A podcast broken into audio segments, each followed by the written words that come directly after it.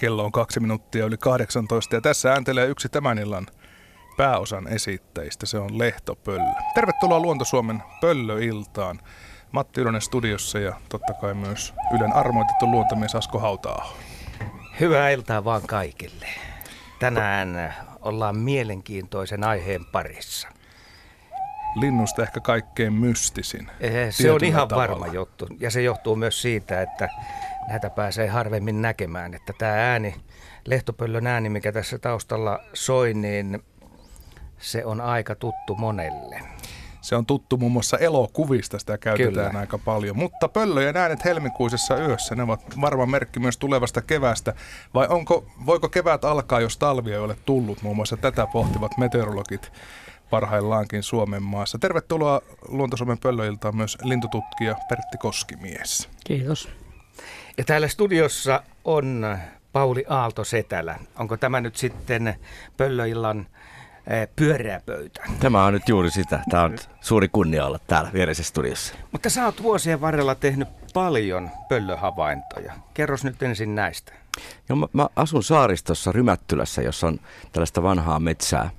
Ää, ja tota, siellä, siellä on nähnyt paljon pöllöjä. Itse asiassa mä näytinkin kuvaa tuossa, että on nähnyt myöskin helmipöllön mahdollisesti helmipöllön munan kolmas tammikuuta, joka on aika aikaisin kai.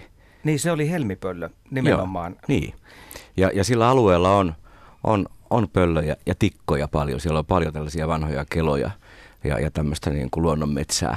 Niin, niin siellä, on, siellä on paljon lintuhavaintoja muutenkin. No kuinka usein sä pääset näkemään niitä pöllöjä? Tuossa no, mä äsken harvoin. sanoin, että niin. useimmiten se havainto tehdään kuulemalla. Kyllä se näin on, että useimmiten kuulemalla. Että ainoa kerta, kun on nähnyt huuhkajan, on Helsingissä Aleksis Kivenkadulla, jossa, jossa huuhkaja ensin päin ikkunaa ja vähän aikaa toikkaroi siinä kadulla, kunnes sitten lähti taas lentoon.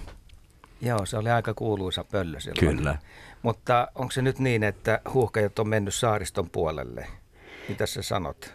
Saaristossahan huuhkajan pääkanta tai tässä rannikkoalueella on, on ollut ennen jo näitä city-huuhkaja-aikojakin, eli mitä täällä Helsingissä just mitä Paulikin tarkoitti, että kun täällä kaupungissa tosiaan oli, onhan se tietyllä tavalla hassua, että, että helsinkiläisistäkin varmasti suurin osa, jos ne ajattelet mitä pöllöjä ne on nähnyt, niin on nähnyt huuhkajan, joka kuitenkin on aika harvinainen lintu Suomessa, että silloin parhaaseen aikaakin pari tuhatta paria koko maassa ja nyt on tuhatkunta tai vähän päälle tällä hetkellä, mutta tämmöiset kallioiset maastot, koska se jyrkillä kallioilla mieluiten pesiin, mitä on just rannikkoseudulla ja saaristossa ja monipuolista ravintoa, että siellä on rantalintuja, vesilintuja ja, ja, ja sitten pikkunisekkäitä, niin niillä huuhkaja pärjää. Pitääkö se muuten paikkansa? Mä oon varoitettu, että kun siellä on paljon koloja, jotenkin mieli mennä koputtelemaan, että pöllötutkija tuntee siitä, että toista silmää ei enää ole. Että tulee viirupöllö niskaan, niin että heilahtaa.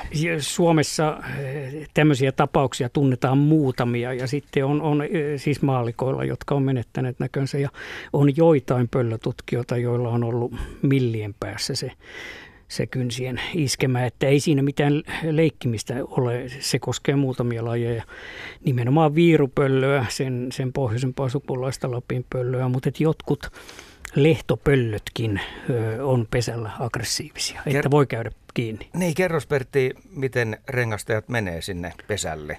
No aikanaan silloin, kun minäkin nuorena näitä rengastin 70-luvulla, niin pantiin esimerkiksi ämpäri päähän ja siihen sitten muoviämpäri ja siihen silmäreijät ja viirupölle kun iskee, niin ämpärihän pyörii päässä ja ne silmäreijät on tuolla niskan puolella ja aivan kelvoton juttu. Ja sehän oli kelvotonta myös sen tähden, että ei tämmöistä mitään kovaa voi, ettei pöllön, pöllön kynnet siihen iskeniikoja vaurioidu, että sitten ruvettiin karvalakki päässä ja oli, oli erilaisia tämmöisiä moottoripyöräilijöiden käyttämiä laseja, kunnes sitten ke- kehitys kehittyy, että tämmöisiä tämmöisiä pehmustettuja kypäriä, jos on visiiri niin. ja paksu talvitakki päällä, missä sitten hikoillaan. Ja tota, muistan, kun 77 Puumalassa tuolla Saimaan saaristossa, niin lintuharrastajat toveri löyti kesämökkisen läheltä Lapinpöllön, niin suorastaan olisi uskonut silloin 70-luvulla. Se oli hirveän harvinainen ja he tinkasivat, että se on varmasti Lapinpöllö ja lähdettiin sinne ja poikaset oli jo, jo maastossa pari kappaletta just lähtenyt, nehän lähtee lentokyvyttöminen ja joku oli siellä puussa ja lähden kiipeämään sinne ja ei meillä ollut mitään suojavarusteita muita, mutta et sitten tämä kaveri lainasi mulle sadetakkia ja se, se hyökkäsi se niin kuin veni hupun päähän ja se on niin kuin halolla iskettäisi päähän. Se isku on niin kuin voimakkuudelta asentuntunut ja erittäin terävät kynnet, niin kyllä se oli entinen sadetakki. Pahoittelin sitä hänelle että tota, ja korvasin sitten kyllä, koska tota, se, se sadetakki hajosi siinä ja naarmuja oli toki kaikkialla. Että ei niin, ei todellakaan pidä menetellä, että pitää olla hyvin suojautunut. Siinä ei ole mitään leikkimistä. Mutta Kaikki ne ei hyökkää, mutta osa hyökkää. Eikö näin ole, että yleensä kaksi henkilöä on tässä tilanteessa mukana? Se toinen Kyllä. varoittaa, Kyllä. että kohta tulee isku. Joo, löysin, löysin tässä kirkkonummella on erittäin vähän, missä asun, niin kirkkonummella on erittäin vähän viiropölliä, yksi, kaksi pariskuntaa. Ja tota, aivan meidän läheltä kävelymatkan päästä löysin pari vuotta sitten pesä ja niin himotti lähteä sinne tota, sitä rengastamaan oksattomassa koivussa, 6-7 metrissä tolppakengillä nousin siihen ja oli talvitakki päällä ja, ja vedin niin kuin huppua päähän ja tota,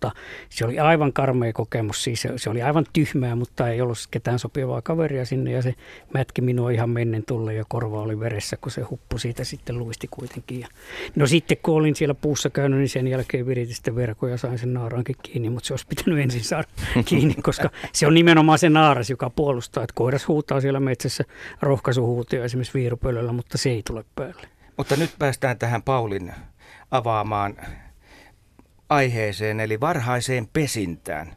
Mikä on mahdollisuus helmipöllöllä, jos homma on käynnistynyt jo Kyllä se tässä vaiheessa jo viikkoja taaksepäin. Varsinkin täällä Lounais-Suomessa ja, ja täällä eteläisimmässä Suomessa, ja onhan nyt Pohjanmaallakin kai tälläkin hetkellä ihan lumetonta, niin periaatteessa myyrien pyydystäminen on, on helpompaakin, kun ne eivät pysty piileskelemään siellä lumen alla.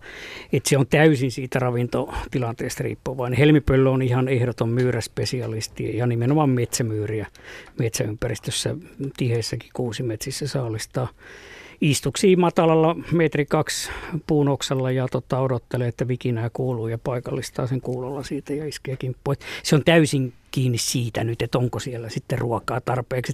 ei tämä tämmöisenä talvena, tämä ajankohta ei ole mutta eikö myyrätkin tarvitse sen lumen suojan? Ta, siis nimenomaan se, että he, myyrälle on periaatteessa hyödyksi, että lunta olisi paitsi näiltä saalistajilta parempi turva, niin myös pakkasilta. Siellähän on noin nollassa siellä maan pinnassa, kun on 30-50 senttiä lunta päällä. Otolliset olosuhteet, niillä on ruoka siellä ja ne ei paljon sieltä nousekaan. Mutta kun täällä on nyt ollut marraskuusta asti, ainakin tässä etelärannikolla, jos ei ole plus neljä ollut, niin on ollut plus kuusi tai plus viisi tai jotain, niin tota, niillä ei ole mitään ongelmia myyrilläkään on siinä sen pakkasen tähden ollut. Että, mutta et myyrillähän on nämä kolme neljävuotiset sykliset kannanvaihtelut ja koko maassa nyt on aika kehno myyrätilanne. Ehkä joillain suppeimmilla alueilla voi olla enemmän ja, ja tosiaan niin lähes kaikilla pöllöillä niin se pesintä on täysin naimisissa sen kanssa, että onko niitä myyriä. Mutta tämä, että, että siellä on niinku aloitettu jo pesintä, niin se viittaa siihen, että täytyy siellä, siellä ruokaa olla. Että ei ne helmipöllöhän reagoi niin, että sehän vaihtaa asuinpaikkaa. Naaras nimenomaan. Koiraat pysyy paikallaan, vahtii sitä pesäpaikkaa, mutta tota, naaraat huitelee ihan sen mukaan, että mistä ne voisi löytää myyriä. Niin tässä kun mä löysin sen yhden yksittäisen munan pesän juurelta, niin se pesä oli hylätty. Joo. Joo. Et siinä oli vaihdettu sitten pesä ja Joo. muna oli päätynyt Joo. siihen. Että tällaisia, tämmöisenä talvena kyllä se voi olla, että se on nimenomaan tämä talvikin. Vaikka linnuilla siis valon määrä on se, joka ratkaisee. Muutenhan linnut alvarinsa, kun tämmöinen talvi tulisi, niin johan ne olisi aloittanut pesin marraskuussa tai jotain, että sehän olisi tuhoon tuomittu. Niin, ei he kalenteria katso. Ei ne kalenteria katso, eikä ne katso lämpötilaa, eikä sitä, että onko lunta vai ei. Että miljoonia vuosia äitiluonto on rakentanut paljon paremman tahdistimen ja se on tämä valon määrä, mutta että lämpötilallakin on jonkunlaista tämmöistä innostavaa vaikutusta Tuosta, mistä on esimerkki tämä yksi mustarastas, mistä nyt täälläkin studiossa on viikko sitten Lentopoikaset sai aikaiseksi. Joo, se on, se on täysin poikkeuksellista, on. Se, on, se on ihmeellistä. Onko sulla havaintoja, Pauli, näistä myyristä? Normaalisti talvikelillä näkee jälkiä, mutta jos ajat autolla pimeässä ja käy sellainen vilistystiellä, niin silloin tietää, että on hyvä myyrävuosi. No se Onko al- sellaista havaintoa? No uskaltaisin sanoa, että ei ole hyvä myydä vuosi tuolla alueella. Joo. Enemmän havaintoja on ollut aiemmin. Mutta tietysti niitä on vähän vaikeampi seurata, kun ne ei ole jälkiä lumella. Mutta, mutta sanoisin, että ei välttämättä niin ole hyvin heitä Joo. tarjolla. Täällä esimerkiksi Suomessa pöllöille on se, sillä tavalla vähän paremmat olot, kun mennään jo Keski-Suomeen tai Pohjois-Suomeen. Täällä on metsähiiriä aika paljon paikotelle ja metsähiirellähän ei tällaisia kannanvaihteluita ole, että metsähiirtä on nyt suunnilleen tuohon Vaasa-Joensuu linjalle niin kuin pohjoisessa. Että et sen eteläpuolella on, että se on semmoinen sopiva ravinto kanssa, että myyrät on pääravintoa, mutta nämä hiiret ja, ja, ja sitten päästäisetkin jossain määrin. Että nyt päästäisetkään ei oikein voi olla, olla piilossa, niitä vipeltää maanpinnallakin, kun on tämmöinen lumeton alue täällä etelässä. No sehän on hyvä, että on muuta tarjolla on sitten siellä Muistutetaan tässä vaiheessa, että päästäkseen kysymään ei tarvitse tehdä kuin Paulia tulla tänne paikan päälle, vaan myös hän säästää vuodinlaskussa, mutta numero toimii 020317600. Pöllökysymyksiä, pöllöhavaintoja ylipäätään tästä lintujen keväästä, mutta pöllöihin keskittyen tänään. Studiossa vastaamassa siis lintututkija Pertti Koskimies ja toimittaja Asko Hautaaho. Minä olen Matti Ylönen ja tämä on Luonto Suomen pöllöilta. Joo, toi on erikoinen juttu tämä myyräkantojen vaihtelu. Ja siinä saattaa olla aika jyrkkiäkin rajoja sitten. Suomen, ky- ky- Suomen ky- kyllä voi maaperällä olla. mennään paikasta Joo. toiseen. Tämmöisiä, monena vuonna on tämmöisiä tilanteita, että, että saattaa olla jossain pitäjässä hyvinkin vahvasti ja, ja sitten taas toisaalla ei ole, että tuolla omilla lapsuuden ja nuoruuden seuduilla muistan, että, että hyvin usein oli esimerkiksi Lappeenrannan Joutsanon mm, siellä Konnuson peltoaukeilla, missä nuorena paljon rengastin pöllöjä ja muita ja tutkinkin tätä sarvipöllöä, niin sitten kun mennään Vuoksen yli sinne, sinne tota Imatran toiselle puolelle, lähdetään kohti Parikkalaa, niin, niin vaikka oli hyvä myyrävuosi siinä Vuoksen länsipuolella, niin itäpuolella saattoi olla ihan huono ja, ja keskimäärinkin oli paljon huonommat siellä kuin tässä länsipuolella, että siinä on alueellista vaihtelua kyllä niissä, niissä huippujen, paitsi ajo ajoituksessa, niin myös siinä, että kuinka voimakkaaksi ne voi tulla. Kiitoksia Pauli vierailusta. Kiitos. Mukavaa, että pääsit tähänkin studioon. Kiitos. 020317600, se on Pöllöillan numero ja meillä on itse asiassa illan ensimmäinen puhelu täällä. Olli, hyvää iltaa. Iltaa, iltaa. Ja sinä katselit siellä Kuusamossa pöllöjen menoa. Minkälaisia havaintoja sinulla on nyt alkuvuodesta, että millainen pöllövuosi siellä on? No, oikeastaan voisi lähteä joulusta liikkeelle. Että tuossa oli ensimmäiset helminpöllöt kahdessa paikkaan on, puputtanut jo silloin. Ja tota, pieni osasyy on tietysti se, että tota, säät on aika leutoa, että meillä on ollut viisi plussakelia plus kahdesta, jopa plus kolmeen nyt sen jälkeen. Ja myyrän jälkeen, että se näkee aika hyvin, niin kuin Pertti äsken sanoi, niin tota, kyllä meillä, meillä näkyy paikotelle, ja mikä itse on yllättänyt, niin kun mennään tuonne Kotkakouluun monasti aamuhämärissä kuvaamaan, kun tienpenkalla on puolitoista metriä lunta, ei toki niin syvää, mutta on aura heittänyt, niin myyriä niistä tiellä silloin tällä kiipeästä penkkaa pitkin yrittää mennä ylöspäin. Ja heikon, heikolla tuloksella niinkö? No itse asiassa mä olin kuvaamassa yhtä, näin tämmöisen tilanteen viikko sitten yritin kuvata, niin kyllä se porautuu, kun sille tulee panikki, kun tulee ihminen lähelle kameran kanssa autossa itse asiassa oli, niin tota, kyllä se porautuu sitä läpi, ei se jäätynyt jonka tietenkään ollut. Että sinne, ja itse asiassa jäi muuten kyhjöttämään, että ikään se niin kuin pikku poteron siihen. Mutta ihan kohtuulliselta näyttää siis meno siellä. No joo, niin kuin sanoin, Helmipöllössä on varmaan toistakymmentä puhutushavaintoa ja tota, Lapinpöllöäkin on nähty, nähty tuossa Tiirasta tarkisten äsken niin kymmenkunta vuodenvaihteen jälkeen ja näyttäisi olevan yksi tuommoinen oikein niin kesykin yksilö. Porukat on käynyt kuvaamassa itse tosiaan ole paikalla käynyt ollenkaan, että kuulemma yksi KV, korjaan kaksi KV-lintoja viime vuoden poikane, että semmoinen ihan tulee syömään noita niin sanottuja syöttimyyriä, porukat kulma heittelee niitä siellä. Pertti, miten lapinpöllöt liikkuu Suomessa? Meneekö täältä alempaa ylöspäin pöllöt, jos siellä on ravintoa? No lapinpöllöhän on tämmöinen vähän niin kuin vaelluspöllön ja, ja paikalla olevan pöllön jossain määrin välimuoto, että siitä tiedetään tapauksia, että saattaa olla samoissa. Se on tämmöinen korpikuusikoiden pesiä, että vaikka näin talviaikaa, just niin kuin Ollikin sanoi, niin, niin saattaa tulla tämmöisen pakettipellon laitaa ja olla siellä viikkokausia. Siellä on jotain peltomyyriä, joka on itse asiassa sen pääravintoa, niin, niin eh, kesäksi ne häipyy hyvinkin tiheisiin synkkiin metsiin ja, ja, ja saattaa sama pari pesiä useita vuosia niin kuin paikallaan, mutta sitten kun se myyrä kanta menee tietyn rajan alapuolelle, niin kyllä ne osaa kaikki myös lähteä. Siis satojen kilometrien vaeltelu ja sillekin tunnetaan yli 500 kilometrinkin. Siis eri suuntiin täältä menee Ruotsiin ja Ruotsista tulee tänne ja Venäjälle varmaan menee ja sieltä tulee, mutta siinä se rengastustoiminta on tuossa itärajan yli tai siellä itärajan takana niin pientä, että siitä meillä on vähemmän tietoa. Ja joskus tulevat aivan tänne etelärannikolle. 85 oli semmoinen vuosi, jolloin niitä vaelti tosi paljon. Ja tämän Lapinpöllön, vaikka se nimi on Lapinpöllö, niin kyllä se keskinen Suomi huomioon sen ydinaluetta, niin kuin just Keski-Suomi, Pohjanmaa ja ennen kaikkea tuolla itäpuolella Kuusamon Kuhmon seudut Pohjois-Karjala. Ja, ja myyrätilanteen mukaan sitten tämä vyöhyke saattaa 100-200 kilometriä se ydinpesintävyöhyke etelään tai pohjoiseen, niin aina vuodesta toiseen vaihdella. Kiitoksia Olli Laminsalo Kuusamon havainnoista ja odotellaan edelleenkin, että tulevina viikkoina hyvät pöllön äänet sieltä kuuluvat. Näin tehdään. Kiitos teille. Kiitti. Moi. Mites Matti, jos tota noin, saatat sieltä sen helmipöllön, helmipöllön sieltä äänistä, jos mahdollista, niin kuunnellaan tätä puputusta, jota on siis kuulunut paikotellen jo joulukuusta lähtien.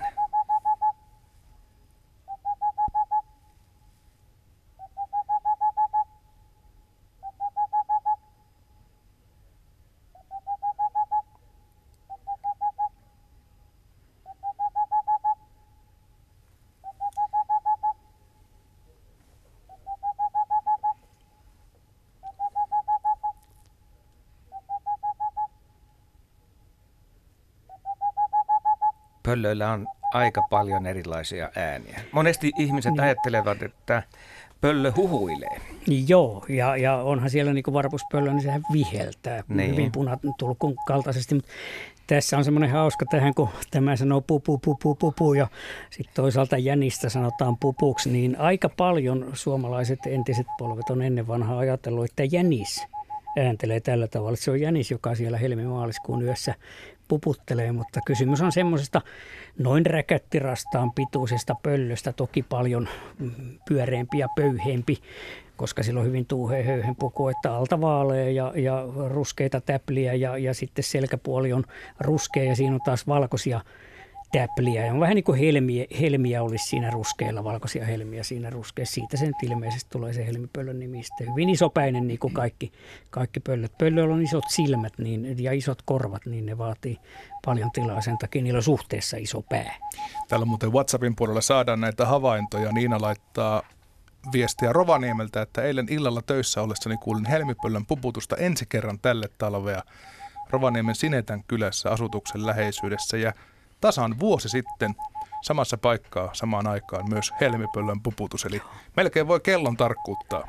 Tämä on muutaman vuoden keskimääräinen helmipöllö elää, että se on sen verran pieni ja pienet linnut yleensä aika vähän. Ja helmipöllö pesi luonnonoloissa, siis kautta aikaan pesinyt palokärjen koloissa tai jossain muissa isoissa puunonkaloissa ja, ja semmoisessa noin tilkän pöntön kokoisessa pöntössä, joita lintuharrastajat on tuhansittain eri puolilla Suomea laittanut. Ja tämmöisiä koloja on kuitenkin aika vähän metsässä ja sen takia helmipöllöllä on tämmöinen strategia, että koiras kun se sitten yksivuotiaana tai kaksivuotiaana kunnollisen pesäkolon löytää, niin se jää siihen yleensä loppuelämäkseen, koska sillä on nyt tämmöinen aarre, oma kolo, johon houkutella naarasta. Ja se naaras on taas käyttäytyy niin, että se kuulee tämän pari kilometriä ihminen kuulee tyynessä tämän puputuksen ja pöllöillä on paljon monta kertaa tarkemmat korvat, varmaan kauempaakin. Ja jos se laulu miellyttää, että naaras tykkää, että tossahan on aktiivinen kaiken yötä jaksaa huutaa, siis on, se on siis hyvässä kunnossa ja sillä on hyvää reviiriä, paljon myyriä, siellä lähdenpä katsoa, että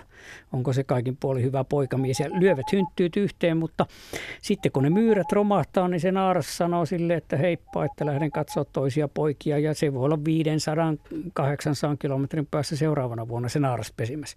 Itse naaras vaihtaa paikkaa sen mukaan, Vaihtaako lähtee mihin vuonna? suuntaan, ei kun ei seuraavaksi, seuraavaksi vuodeksi, vuodeksi. Sitten, että se pesimäkauden jälkeen syksyllä seuraavana talvena sitten pöllöt ei, ei niin tiedä missä päin, kun myyräkannathan vaihtelee eri osissa Suomea yleensä eri tahdissa. Ei ne tiedä, että lähteekö itään vai länteen vai etelään vai pohjoiseen. Ne lähtee johonkin päin. Mm-hmm kuka minnekin. Ja, ja sitten tulee vastaan semmoinen alue, jossa ne huomaa, että täällähän myyriä vipeltää ja ne jää siihen ja siellä puputtaa joku seuraava koiras ja sitten se on, on sen puolisona sitten se seuraavan kevät, talven ja kevään ja, ja kesän, jolloin poikasia vielä ruokitaan sitten sinne alkusyksyn saakka tai loppukesään saakka helmipöllön tapauksessa. Mutta pääsääntöisesti helmipöllö on ongelmissa. Helmipöllö on ongelmissa. Helmipöllö on tämmöinen vanhojen metsien, kuusivaltaisten metsien lintu. Ja nyt meillä on maailmanluokan tutkimusta, varmaan paras tutkimus koko maailmassa. Professori Erkki Korpimäki on tuolla Pohjanmaan Suomen selän rajamailla Kauhavan seudulla tutkinut sitä 50 vuotta tai ehkä ylikin jo tutkimusryhmiensä kanssa. Ja, ja se on parhaiten tunnettuja koko maailmassa petolinnuista ylipäänsä. Ja juuri tämä myyrien kannanvaihtelujen vaikutuspesintä on, on siinä kiinnostava. Ja hän on todennut, että noin kahden prosentin vuosivauhtia helmipöllön kanta tippuu vuosittain. Ja pääsyynä on vanhojen metsien hakkuut.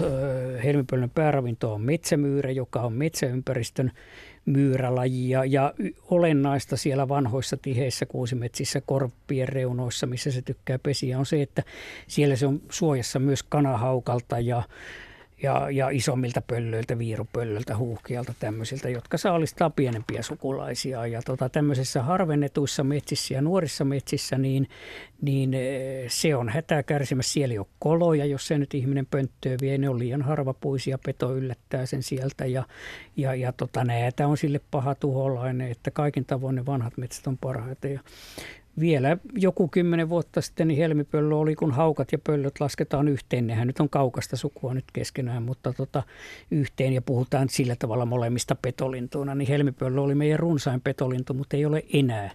Että se on myyräkantojen vaihteluista riippuen nyt semmoinen kahdesta tuhannesta noin kahdeksaan tuhanteen pariskuntaa koko maassa. Ja se pesi kuitenkin ihan tuonne Inariin asti, eli alue on laaja, mutta se on äärimmäisen harvinainen. Täällä etelässä niin viime vuosina olen kirkkonomalla yhden helmipöllön kuullut, siis yhden paikan tiedän ja, ja tota, vielä nuoruudessa 70-80-luvulla tuolla itärajalla, niin se oli hyvinkin yleinen ja, ja pöntöistä rengastettiin paljonkin niitä hyvinä vuosina. Jonkin verran tuosta pöllöjen ravinnosta on ollut puhetta ja siitä haluaa kysyä myös Sirpa Salosta. Hyvää iltaa. Joo, iltaa. Minkälaisella kysymyksellä? No mä olisin kysynyt semmoisesta, että syöks pöllöt kontiaisia myös?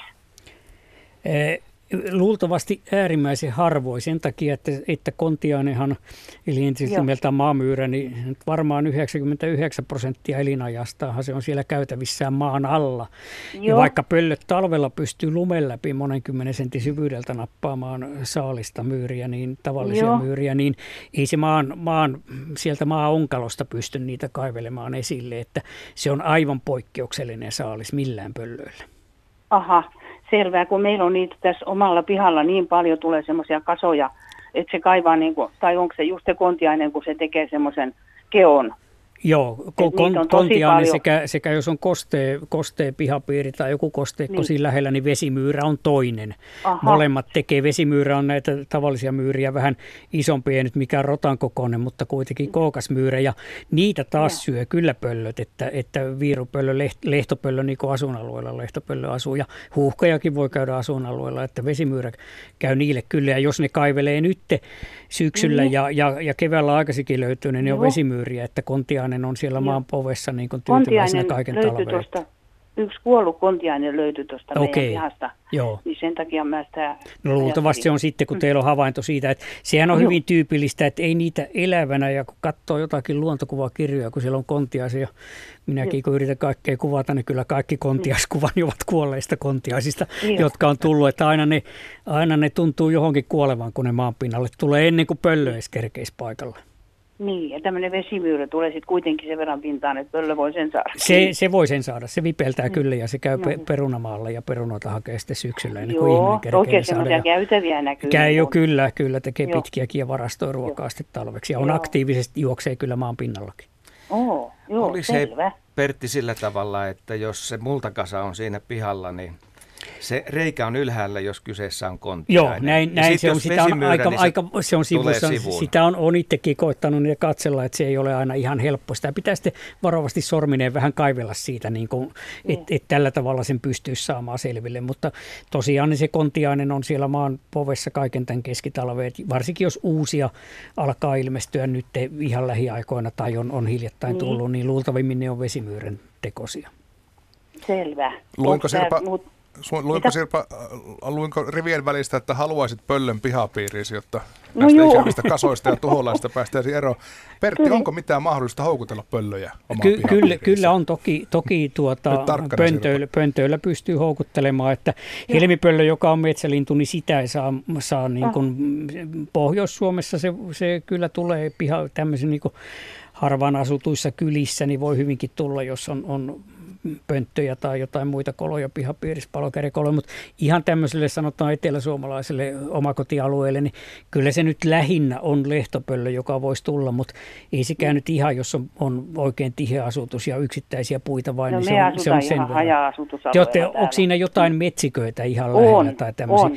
Sitten sit jos on tämmöinen, metsikkö, niin telkän koon, niitä, niitä löytyy kirjoista tai, tai tota BirdLife Suomen internetsivulta, okay, BirdLife Suomi, niin tota, löytää pöllönpöntönkin kokomittoja, että minkälaisia kannattaa tehdä. Että se on tuommoisen, mm. jos tietää telkänpöntön, se on pikkasen siitä isompi käy, käy tota lehtopöllölle ja, ja silloin kannattaa kokeilla, että, että sen saalistusalue on hyvinkin kilometrikanttiinsa ja ylikin, että jos siinä nyt joidenkin satojen metrien päässä vaikka on semmoinen suojainen metsikkö ja sinne johonkin niin, viiteen, seitsemän, kahdeksaan metriin, ettei se niin häirinnyt ihmisistä, niin sitä voi kokeilla. Mm. Tänä Kyllä. vuonna se voi olla liian myöhäistä, koska pöllöt on niin. jo valinneet, mutta että nimenomaan viimeistään alkusyksyksi, jolloin ne nuoret alkaa sitten ensi syksynä etsiä omia paikkoja. Lehtopöllökin no. on paikkauskolointi, kun se on kerran löytänyt kolon, niin se siihen jää, mutta ensi kesän poikaset, niillä on se ongelma, että niiden pitää alkaa etsiä omaa, niin silleen ne niin kuin ensi talvikauden aikana voi asukas löytää semmoisen. Ja se pöllönpönttö kannattaa nimenomaan laittaa metsän puolelle. Metsä, metsän puolelle, ei aivan niin kuin oikein tiheeseen paikkaan se pöllö ei sitä löydä, mutta sanotaan semmoinen vähän harvempi, että se näkyy sieltä vaikka jonkun kymmenen metriä puiden välissä tai pieni metsäaukio sen reunaan ja, ja, ja tot, tota, että pöllöt on sen verran arkoja, että vaikka pikkolinnon pöntö nyt voi laittaa seisomakorkeudella, niin, mm. niin, niin kannattaa tämmöisen isomman pöllön panna johonkin viiteen tikapuilla viiteen metriä ainakin tai, tai näin. Että, tota, ja sitten jos, on, jos se on tiheessä kuusessa vaikka, niin, niin jos se sitten edellyttää, että joku oksa mm. ottaa siitä pois, että se kuitenkin mahtuu mm. suoraan lentämään mm. siihen. Si- siipien väli, kärkiväli on kuitenkin, taitaa olla joku toista metriä kuitenkin lehtopöllölläkin, niin tota, että se ihan pienestä oksan Joo. välistä sitten taas pysty sinne menemään, eikä huomaa sitä. Joo. Niin ja tuossa oli vielä sekin juttu, että jos pihapiirissä on pöllönpönttö ja siinä asutaan, niin sitten kun niin. poikaset hyppää pöntöstä pois, niin emot saattaa laittaa niskavilla tuuteen järjestykseen. Joo, tämäkin jos sattuu tämmöinen le, le, lehtopöllökin on, on vaikka Joo. se on ihmisasutuksessa, niin niistä pieni prosenttia minäkin on korvalleni saanut semmoisen kerran, että oli ja en osannut varautua, koska se oli ainut, ainut lehtopöllö, joka on hyökännyt kimppuja. Ei se nyt korvalehteen vienyt, mutta tota, kyllä ikävästi verta tuli. Niin. Hyvä. Kiitoksia Joo. Sirpa soitosta. Ei muuta kuin sopivaa pesäpuuta katselemaan sitten. Kiitos. Ja alkusyksyyn mennessä se pönttö paikoilleen. Hyvät herrat, jatketaanko suoraan seuraavalla puhelulla? Jatketaan vaan. Otetaan lähetykseen mukaan Mari Tuusulasta. Hyvää iltaa. Hyvää iltaa täältä Tuusulasta tosiaan. Minun, tota, minulla on tämmöinen pieni tarina lehtopöllöstä ja muutama kysymys siihen liittyen. Eli tuota, äh, tässä jokunen vuosi sitten niin jotenkin kiinnostuin pöllöistä ja ajattelin sitten, kun meillä on sellainen kesäpaikka myös Tuusulassa, että siinä lähellä on sellainen metsä, jossa ihan takulla on pöllöjä. Ja ajattelin sitten, että näin helmimaaliskuussa niin sitten on, teen sinne pöllöretkiä, tosin mieheni kanssa, koska minusta ei ole pimeään metsään menemään yksin, niin tuota, kuuntelemaan niitä pöllöjä. Ja useampana talvena tehtiin näin ja emme kuulleet pöllön pöllöä sieltä, vaikka mä olin ihan varma, että se on juuri hyvänlainen pöllömetsä. Ja näin alkoi vähän se pöllöharrastus. No sitten me myös asumme tässä Tuusulassa ja eräänä iltana sitten mieheni tuli töistä ja kutsui minua tähän ihan kodin sivuovelle, että tulepas kuuntelemaan, että mikä täällä kuuluu. Ja kas kummaa, se oli lehtopöllö. Ja olimme siis menneet vähän niin kuin merta edemmäs kalaan. Ja, ja tuota, sitä sitten kuunneltiin sitä pöllöä kesällä siinä useammankin kerran ja olin kauhean iloinen, että tämmöinen pöllö siinä meidän kodin lähistöllä jossakin sitten asustelee. Mutta sitten tämä pöllöharrastustarina jatkuu niin, että sitten marraskuussa meillä on tästä oma kotitalo, josta on takka, niin hormista kuului rapinaa. Ja, ja tota, joitakin jo hiljaista muutamana päivänä ja sitten mä sanoin, että nyt on soitettava nuohojalle ja kysyttävä neuvoa. Ja nuohojan neuvo sitten oli se, että pitää sytyttää pesään tuli, että hän ei sieltä sitten, jos siellä on naakka, niin kuin hän arveli, ja mekin sitten arveltiin, niin tuota, tuota, tuota, hän ei sitä sieltä elävänä saa pois, että se saattaa sieltä lentää pois tai sitten käy huonosti. Ja, ja äh, mieheni sai sitten tämmöisen epäkiitollisen tehtävän sytyttää tulen siihen meidän takkaan ja, ja tota, meni hetken aikaa ja sitten hän sanoi minulle, että Mari, että mettäs yläkertaan. Ja mä olin vähän, että niin mitä varten ja hän sanoi, että kun menet nyt vaan. Ja minähän menin ja sitten hän hetken kuluttua haistoin palaneen kärryä, vaikka olin siellä yläkerrassa. Ja, ja niinhän siinä sitten kävi, että lintu putosi sinne meidän pesään, jossa oli tuli. Ja epäkiitollinen tehtävä sitten tietysti jatkui niin, että siinä ei ollut enää lintuparalle mitään tehtävissä. Se, se paloi ja sitä sitten, mitä jäi, niin vietiin ulos. Hän mieheni vei jonnekin ja, ja tämä sitten siitä. Mutta sitten parin päivän päästä hän tuli töistä ja sanoi, että häntä jäi vaivaamaan yksi asia, että et, tota, ei se varmaan ollutkaan naakka, kun sen jalka oli niin paksu. Ja hän meni, meni ja etsi sen palaneen linnunraadon ja sieltä löytyi rengas jalasta. Ja, ja tuota, niinpä me lähetettiin tämä rengas eteenpäin ja kävi ilmi, että, että se oli lehtopöllö, joka meidän takkaan putosi. Ja tuota, tämä rengastus oli tapahtunut ö, Hyvinkäällä. Ja nyt me asutaan tässä Tuusulassa. Rengastuksesta oli aikaa kaksi vuotta, kaksi kuukautta ja kuusi päivää. Rengastajana Jukka Tanner, terveisiä vaan jos kuuntelee tätä jossakin. Ja tuota, me jäätiin ihmettelemään tätä, että meistä tuntuu, että 50 kilometriä on aika pitkä matka, mutta ilmeisesti se ei ole pöllölle kauhean pitkä matka. Se ei, se ei ole lehtopöllölle millään tavalla poikkeuksellinen matka, no niin. että nämä, nämä nuoret yksilöt ö, liikkuu hyvin tyypillisesti tämmöisen 50 kilometriä, että meillä on pisimpiä lehtopöllösiirtymiä valtakunnassa, niin on on yli 300 kilometriä. Että no muistan, niin. itsekin olen rengastanut tuolla itärajalla semmoisen lehtopöllön, joka meni melkein 400 kilometriä. Sitten siis poikainen siirtyi, siirtyi pitkän monta sata kilometriä ennen kuin löytyi sitten pesivänä emona. No niin, eli siis ihan tavallista. Sittenhän tässä on vielä toivo. Varmaan on myöskin aika, tai en tiedä onko kuinka tavallista, että sitten tämmöinen eksyy hormiin.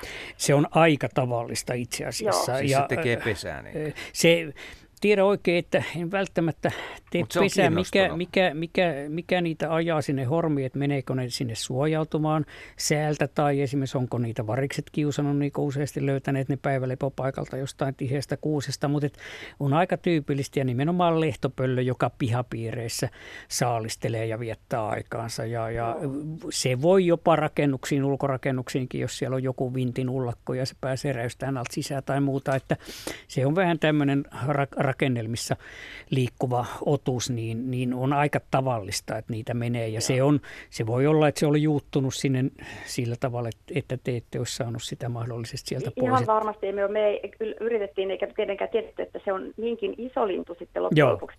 Tuntuu vähän ihmeelliseltä, koska kyllä meilläkin on niin kuin, sillä suojainen se savupiippu. Joo. Toki ei siinä sitten mitään ihan erityistä, että mietittiin, että täytyy varmaan joku ristikko siihen laittaa.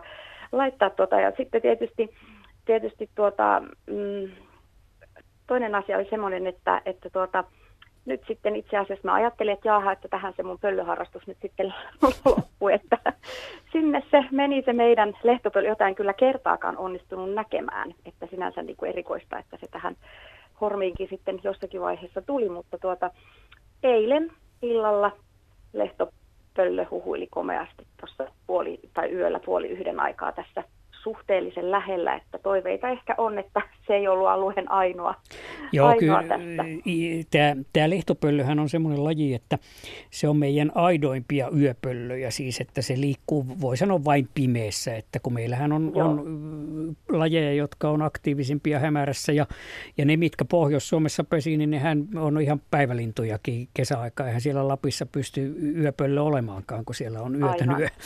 Eli, eli jatkuva päivävalo, mutta että lehtopöllö on tämmöinen pimeän, pimeän eläjä ja tähän aikaan vuodesta on tyypillistä, että ne siis helmikuu-maaliskuu on, on parasta aikaa kaikkienkin pöllöjen ja nyt kun tämä, tämä lauhailma osittain vaikuttaa nimenomaan tämmöinen lauha ja tyynet lauhat, lämpimät illat on parhaita kuunnella. Sehän vastaa niin lintujen laulua se pöllöjen huhuilu, eli sillä on kaksi tarkoitusta. Ne, se on koiras, joka huutaa tätä tätä vaikertavaa huutoa lehtopöydälläkin, mitä äsken kuunneltiin, niin se, se yrittää houkutella sinne naarasta.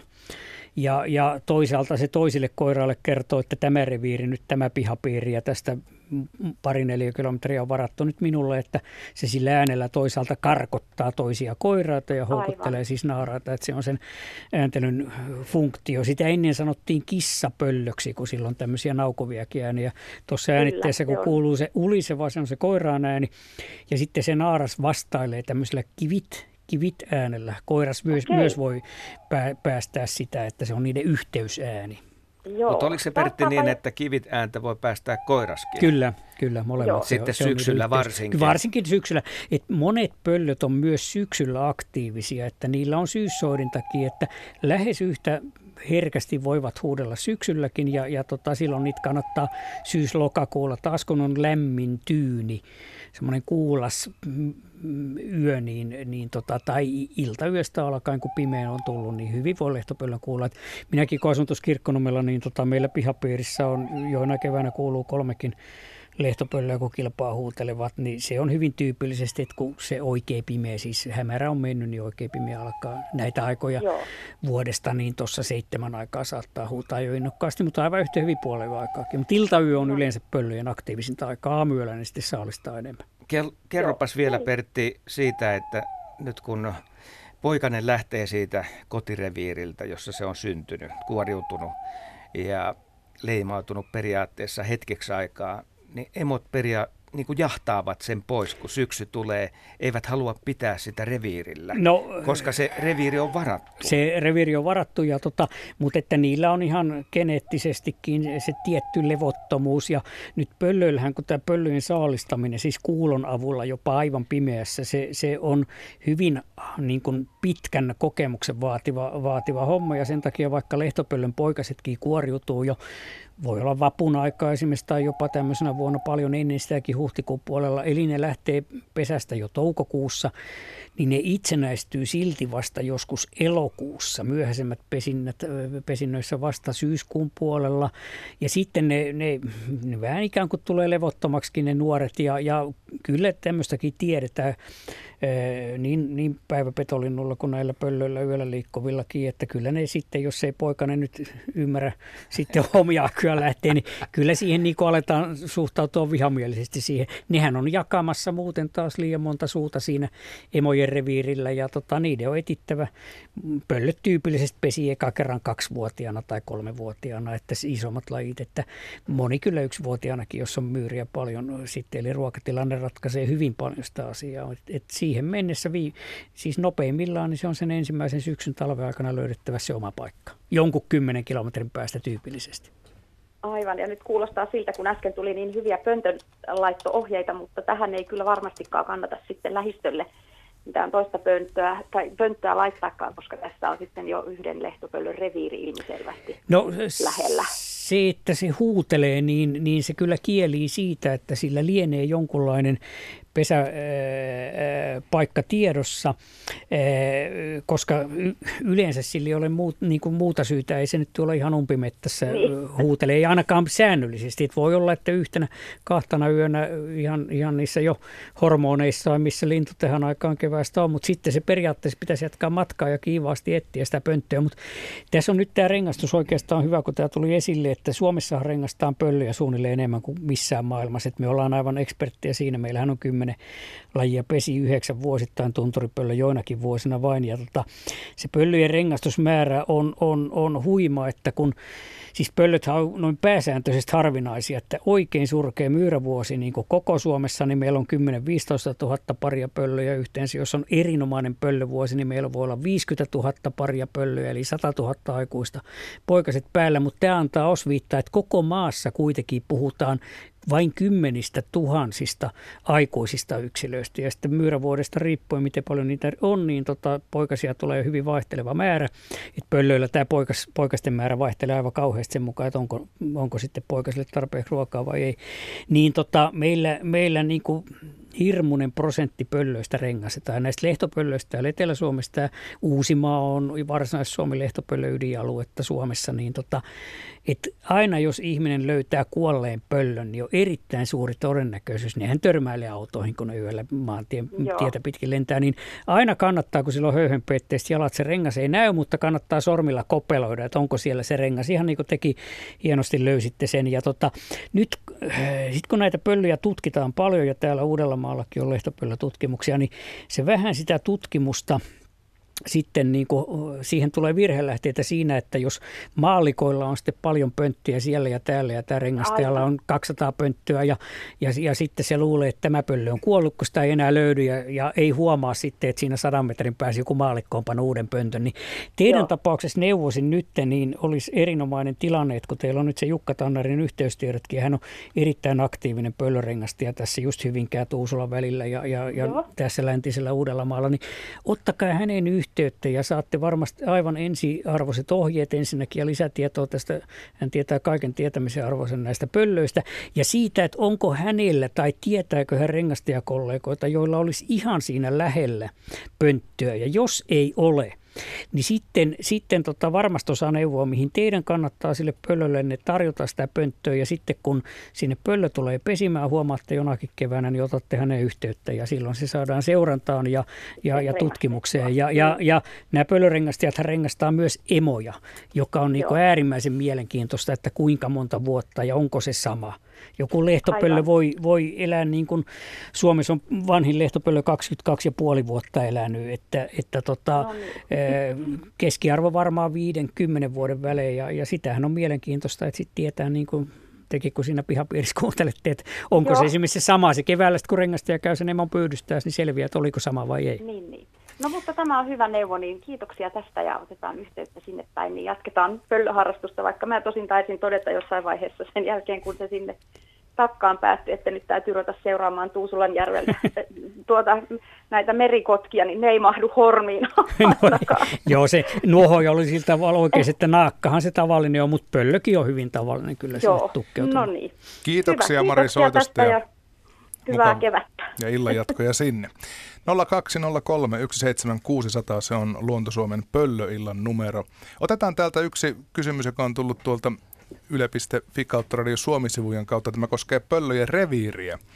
Kun uusi asuinalue rakentuu pöllön reviirille, kuinka kauas se väistää talojen tieltä? Aiemmin naapuruston lehtopöllö sieti ihmisiä noin 200 metrin päässä, mutta asutuksen levitessä se katosi tyystin. Miten pöllö ylipäänsä reagoi, kun ihminen taloinen änkeää sen reviirille? Näin kysyy, kysyy Siru.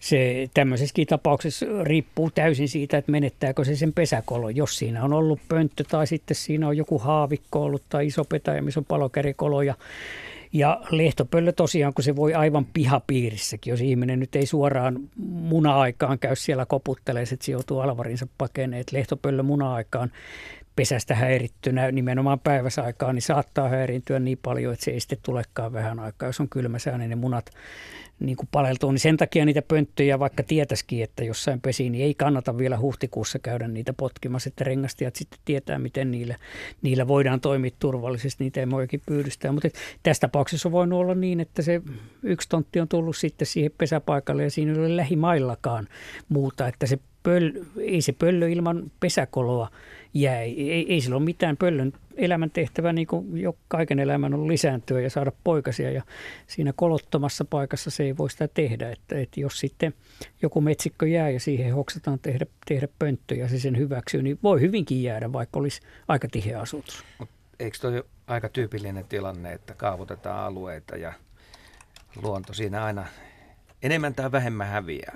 Näin, näin, näinhän se tietenkin on, että itsekin teen aika paljon tämmöisiä luontoselvityksiä, nimenomaan lintuselvityksiä.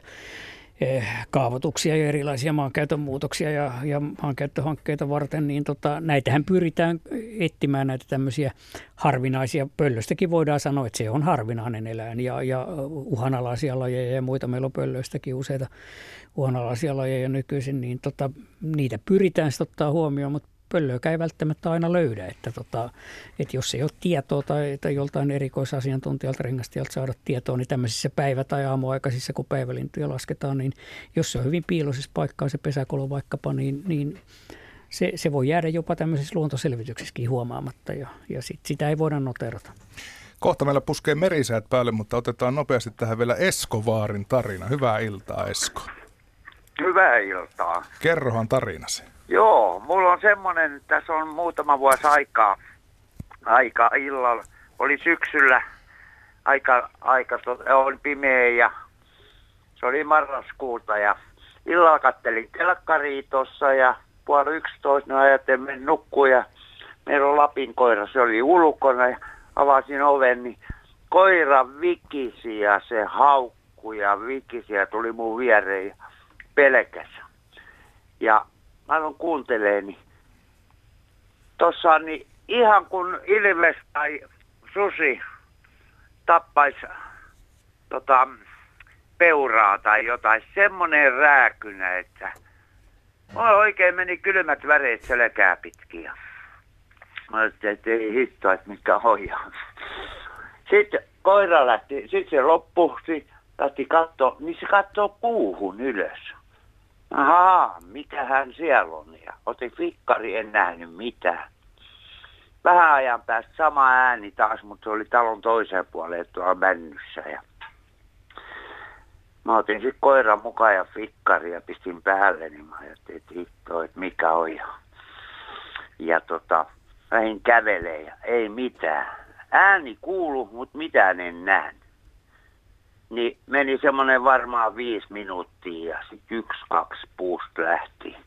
Valkoinen maha näkyi ja siivet ja lähti lento semmoinen vähän eteenpäin kääntyvät siivet. Ja no ei teillä äkkiä nettiin katsoa, että mikä se on ja lehtopöllö.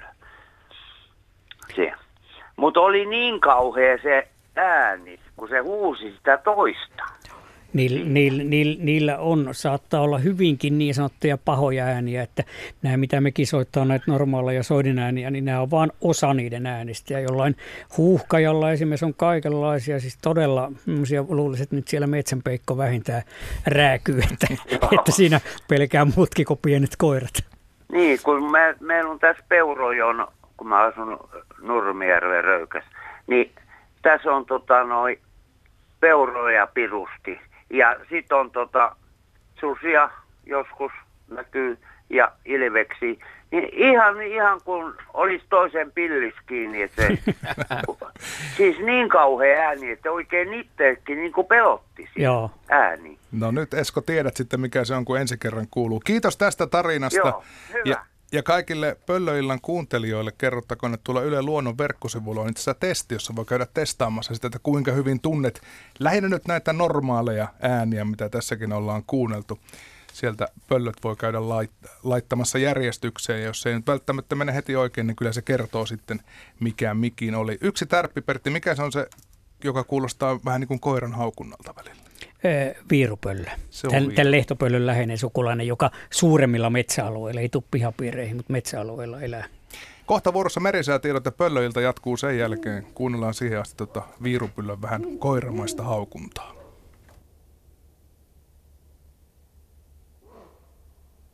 Mm-hmm.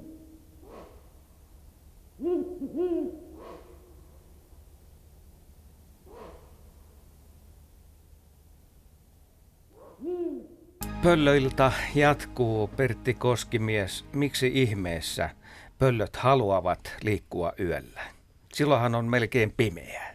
Silloin on melkein pimeää ja tota, oikeastaan lintumaailmassa yleensä niin se on aika harvinaista, että suunnilleen pari prosenttia maailman noin kymmenestä ja puolesta tuhannesta lintulajista on aidosti yölintuja. Niitä on joissain kahlaajissa, kehrääjissä, pöllöissä. Ja, ja sitten on tämmöisiä päivälläkin aktiivisia lintuja, niin kuin satakieli, joka laulaa yöllä ja, ja vesilinnut, monet muutkin kahlaajat voi ruokailla yöllä, mutta että ihan aitoja pelkästään yöllä liikkuvia, niin on ensinnäkin vain pari prosenttia. Siis ne päivät lepäilee ja, ja ovat paikalla, eivät syö, eivätkä lentele eikä mitään muutakaan. Ja siinä on se etu, että pikkunisäkkäät, jotka nyt on pöllöjen pääsääntöistä ruokaa maailmassa, on, on noin 250 pöllölajia ja, ja valtava enemmistö syö tämmöisiä pieniä nisäkkäitä, niin ne on yöaktiivisia. Ne on päivät taas koloissaan piilossa, eli ruoka on esillä yöllä. Ja, ja sitten toinen asia on se, että siellä on vähemmän kilpailua saalistuksesta, koska nämä haukat, kotkat on taas päivälintuja, niin pöllö saa rauhassa siellä touhuta. Ja, ja aika moni pöllö on saalista – erilaisille haukoille ja kotkille, eli on myös turvallisempaa liikkua heidän kannaltaan yöllä.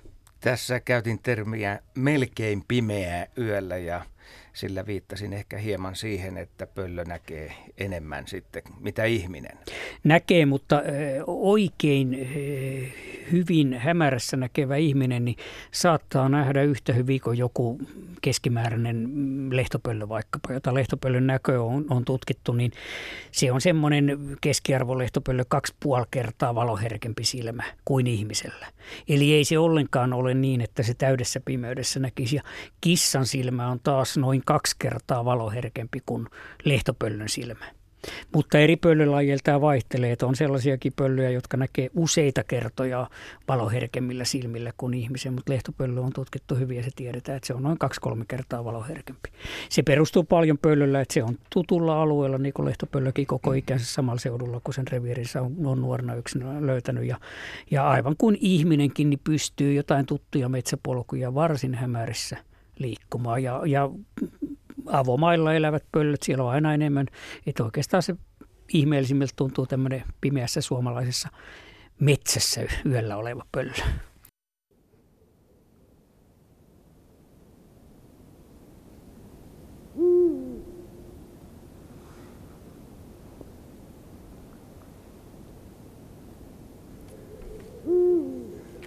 Luonto-Suomen pöllöiltä jatkuu.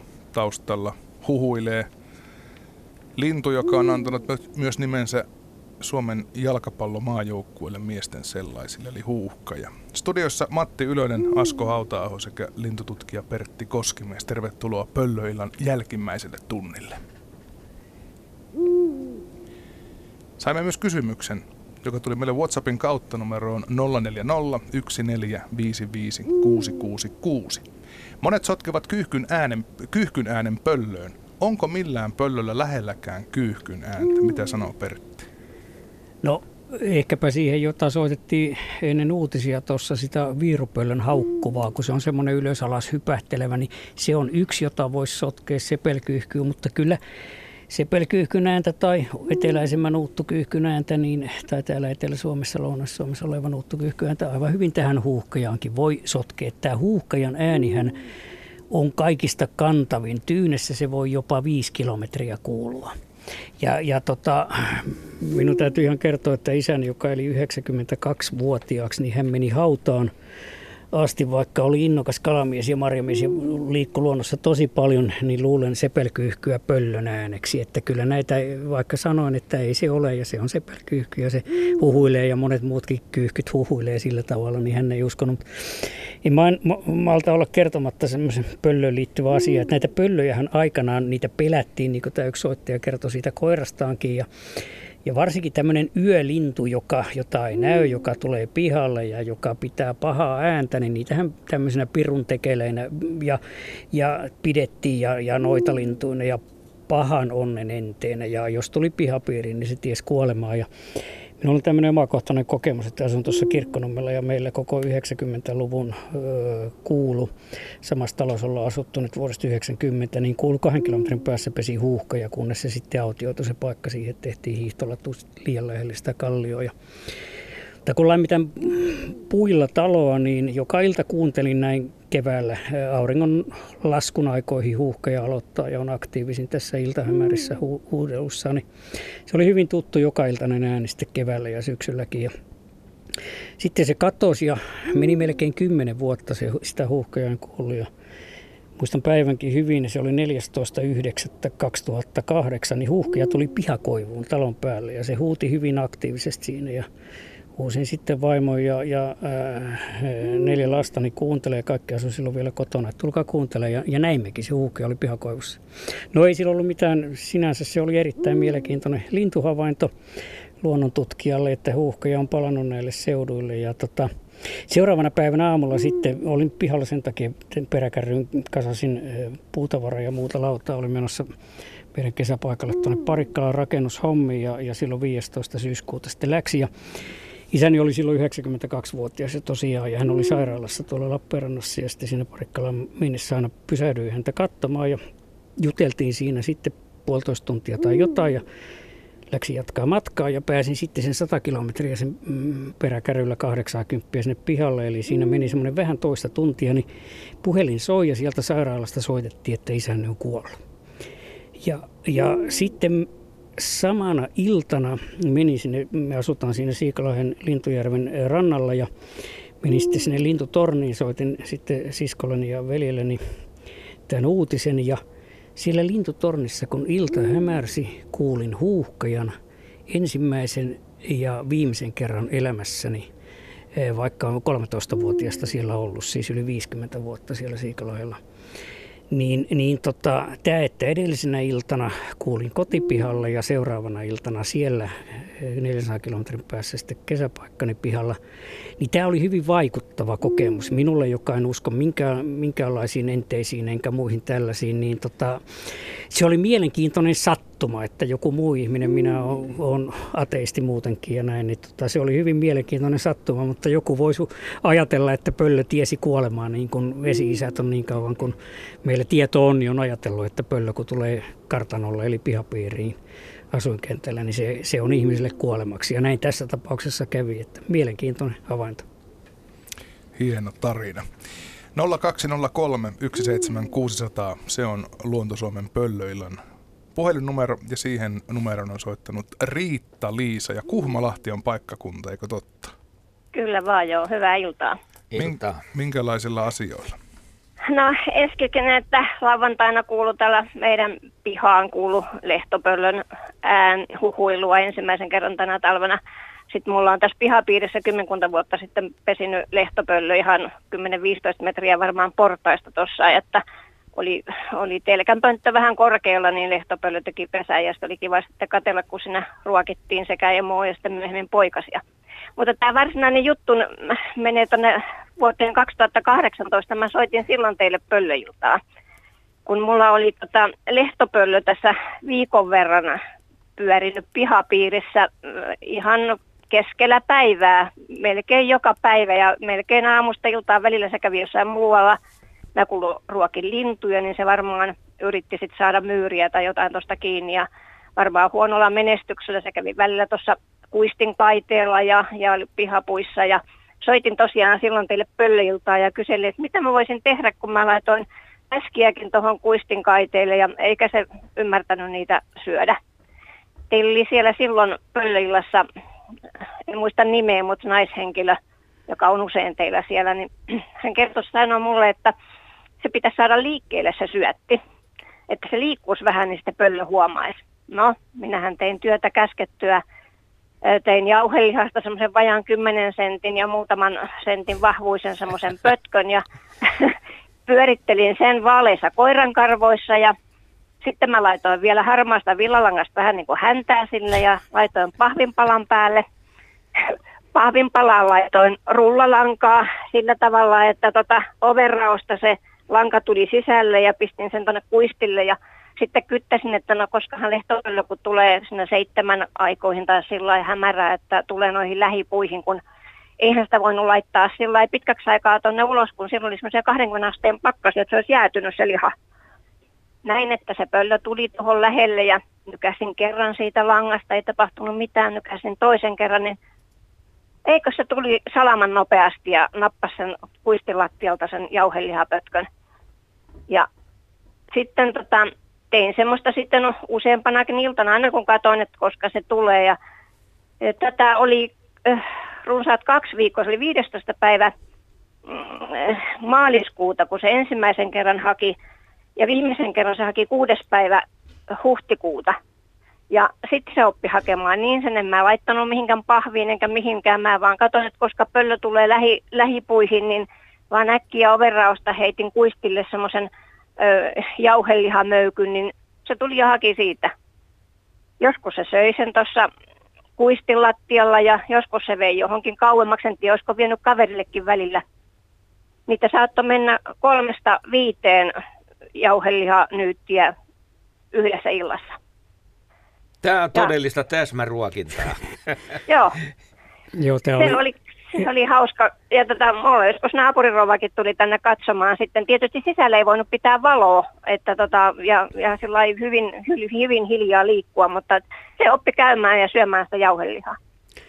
Joo, tämä oli, pelasitte varmaan se henke, että, että tämä, tämä ohje siitä tosiaan, että, että sen saaliin pitää liikkua, niin, niin tämä pitää paikkansa. Että, että jotkut luontokuvaajat ainakin aikaisemmin on tehnyt sellaista, että heitetään virvelillä joku myyrä, sidotaan siihen tai hiiri ja heitetään sinne hangelle lähelle sitä pöllöä, jos se kököttää jossain pellon reunassa ja sitten kelataan sitä virveliä, että se liikkuu siitä ja se, ja panna, se pannaan, pannaan hennosti kiinni tietenkin tai jollain semmoisella systeemillä, että se saa ne napastua sen irti, että ei nyt sitä koukkuun yritetä sitä pöllöä tietenkään pyydystää, mutta että se liike on siinä ratkaisevaa, koska ne luonnossakin ne saaliit liikkuvat, että ei ne oikein, ne ei ole, ole aivan poikkeukselliset, ne jotain haaskalle kävisi syömään jonkun isomman eläimen haaskaa, nyt joku huuhka ja viirupöllökin voi käydä, mutta ei nämä oikeastaan nämä muut pöllöt. Ja tämä tämmöinen, että pöllö tulee pihapiiriin talvella, monesti sitä ajatellaan, että no nyt on pöllöjä paljon, kun näen pöllöjä ja meidänkin pihalle tuli tai jonkun pakettipellon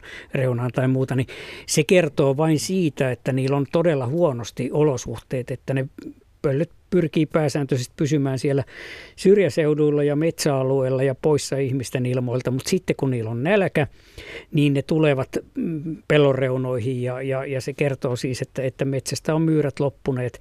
Ja, ja toinen syy on se, että kun myyriä ei ole, niin ne yrittävät jotain linturuokintapaikan, lintulaudan tinttejä, keltasirkkuja ja muita saalistaa ja pelloreunoissa on sitten variksia näille isommille linnuille naakkoja täällä kulttuurialueella. Vaihtoehtoinen hätäruoka on sitten linnut, joita ne ei ollenkaan yhtä hyvin saa kiinni. Että tota, se on se syy ja se kertoo siitä, että kun pöllöjä näkyy, niin, niin silloin niillä on jo, ne on nälkäisiä ja niillä, niillä on huono se tilanne. Ja on, tällä, tällä tavalla, niin kuin te ruokitte, niin se on esimerkillistä toimintaa, mutta että jos, jos vain näkee tuolla eikä pysty niitä sen enempää auttaa, niin ei kannata lähestyä eikä kannata niitä hätistellä eikä, eikä ajaa lentoa, että ne on tosiaan saattaa olla nälkäkuoleman partaalla. Ja, ja, ja on tilanteita, joissa, joissa on, on tosiaan, että on ajettu lentoa ja se suunnilleen ilmasta tippuu sitten nälkään kuolleena. Kun tutkitaan, niin huomataan, että mahassa ei ole yhtään mitään, lihakset on surkastunut ja ne on aivan alipainoisia. Joo, no niin, mäkin ymmärsin, kun tuossa, ja kun se oli aina ihan päivävalossa, että aamulla jo 90 aikaan tulla se, se vielä, se vielä, ja se, mm. se, se, se, se, voi mm. olla, että ne pikkulinnut on houkutti. Minunkin pihalla on joskus mm. lehtopöllö tullut huonona mm. myyrätalvena, niin yrittää sitten epätoivoisesti, voi se jonkun, kenties jos sattuisi olla joku salmonellainen tiainen, joka huonosti lentää, tai keltasirkku, joku tämmöinen onnenkantamoinen sille käydä, niin saada se linnun kiinni. Mutta että se on tosiaan, että ta, päivässä aikaan tämmöinen yöpöllö kuin lehtopöllökin ja pihapiirissä, niin se on todella nälissään ja, ja silloin, silloin kyllä hengenlähtö lähellä. Joo, kyllä näin mäkin sen ymmärsin. Eli välillä hän kuistin kaiteella tuossa istuskeli ja katteli, että en nähnyt kyllä yhtään, että se olisi edes mitään lintua saanut aika myhääkään. Sen takia mulle niin kova sääli oli kerran, että nyt mä soitan pöllöiltä ja kysyn, että mitä mun täytyy tehdä. Joo, no ja, hyvä. Ja tota, se oli kyllä oikein. tosi hieno. Joo, että hyvät, hyvät neuvot oli, että kiitoksia niistä. Ja, ja tämä oli hyvä, kun otitte esille tästä, tähän pesintään liittyen, että siellä ensin ruokittiin sitä naarasta ja sitten niitä poikasia. Niin pöllöillähän on samanlainen työjako kuin on näillä haukoilla ja kotkillakin, että koiras ruokkii sen naaraan munintakuntoon ja nyt näillä paikallaan pysyvillä pöllöillä, niin kuin lehtopöllö ja viirupöllö ja, ja huuhka, ja, niin äh, jos myyriä ei ole tarpeeksi, niin ne eivät pesi ollenkaan. Ne ei lähde mihinkään, kun niillä on se, se maailman paras aarre, eli se hyvä pesäpaikka, turvallinen mm. pesäpaikka. Sitä ne ei hylkää, vaan ne reagoi niin, että, että ne jättää sen pesinnän pois. Nämä vaeltavat pöllöt sitten lähtee taas toiset lajit, niin kuin lähtee etsiä uutta kotiseutua, mistä voisi löytää. Ja ne useasti pesivät semmoisissa joko pienissä niin varpuspöllö käpytikan koloissa, joita on paljon metsissä, voi luottaa siihen, että se löytää uudeltakin alueelta. Tai vanhassa variksepesässä niin kuin joku sarvipöllö, joka vaihtaa asuinseutuja tai, tai suopöllö, joka pesi maassa. Eli kun pesäpaikot on,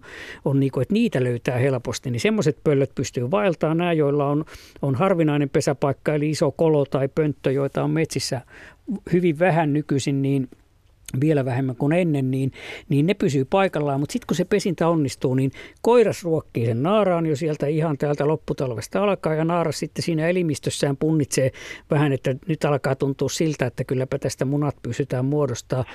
Tai kahdesta kuuteen seitsemään munaa, se on valtava ener- energiaa, vaatii, vaatii paljon ruokaa, että se naaras pystyy sen tekemään. Ja sen jälkeen se naaraan tehtävä on hautoa siellä noin nelisen viikkoa tyypillisesti ja, ja koiras kantaa sille joka yö sitten useammankin myyrän tämmöinen lehtopöllö esimerkiksi. Ja sitten kun poikaset kuoriutuu kolme neljä viikkoa ne on pöntössä Esimerkiksi lehtopöllön tapauksessa koiras edelleen huolehtii sen saalistuksen, tuo sinne myyriä, tuo ylimääräisiä, jos niitä helposti saa ja on paljon. Naaras sitten vaan niin tarjoilee, repii pieniä paloja tarjoilee niille ja pöllönpoikaset lähtee lentokyvyttöminä, ne, ne hyppää maahan, kiipeilee sinne pesäpuuta, kenties joku lähtee sinne ylemmäksi ja ne on erittäin taitavia kiipeilee sitten puuhun ylös ja yksi on 100 metriä pöntöstä tonne päin ja toinen on 100 metriä tonne päin sen takia, että jos tulee joku kanahaukka tai näätä, ollaan mahdollisimman lyhyen aikaa siellä pesässä, jossa riskinä on, että koko poikue tuhoutuu. Ja siellä sitten iltahämäristä, niin kuin teki pihalla varmaan huomasta ne lehtopöllön poikaset, siellä kauhean semmoinen sipinä, kun ne kerjäävät sitä ruokaa, ne on nälissään sitten monta kuukautta siinä lähistöllä ja, ja osaavat kyllä lentää, mutta se saalistaminen on niin vaikeaa alkuun, että ne on monta kuukautta, siis niillä on poikkeuksellisen pitkä se huolehtimisaika sen, sen pesästä lähdön ja lentokyvyn saavuttamisen jälkeenkin pöllöillä, aivan kuin on jollain kotkilla tai, tai tämän kaltaisilla linnuilla. Joo, kyllä mä silloin näin pitkän aikaa niitä, silloin oli kolme poikasta silloin ja ja kuinka ollakaan, kun mä yhtenä päivänä tulin sitten, tämä vapaan ajan asunto, tulin tänne ja, ja tota, niin, niin yksi pöllönpoikainen istui kuistilla grillin päällä. Eli tota, se oli kiivennyt noin portaat ensin ylös ja sitten kävellyt. Tota, ja sitten mennyt, en mä tiedä kuinka se edes menikään, oli päässytkään, kun grillin oli vielä semmoinen muovipeitto päällä, mutta siinä se istui ja nuokkui ja eikä se lähtenyt mihinkään, vaikka mä menin, otin valokuviakin siitä ihan tuosta metrin päästä ja sillä niin ihmettelin vaan, että millä se oli siihen kiivennyt. Aikansa niin, niillä on erittäin siinä, terävät, mm. terävät kynnet, vahvat jalat ja sitten ne pystyy näillä siipipankoillaan niin kuin ottamaan tukea. Että, että semmoista Joo. räpistelyä, se on se ylöspäin meneminen, se on suorastaan hämmästyttävää, että ne, ne mm. ilman lentokyky kiipeilee puihin korkeallekin, mutta näin ne vaan tekee. Joo, että kiva on ollut kyllä pöllöjen kanssa tässä. Nimenomaan elämää, elämää piisaa. kyllä, oikein hienoa. Mm. Hyvä, kiitoksia Riitta kiitos. soitosta ja mukavista tarinoista.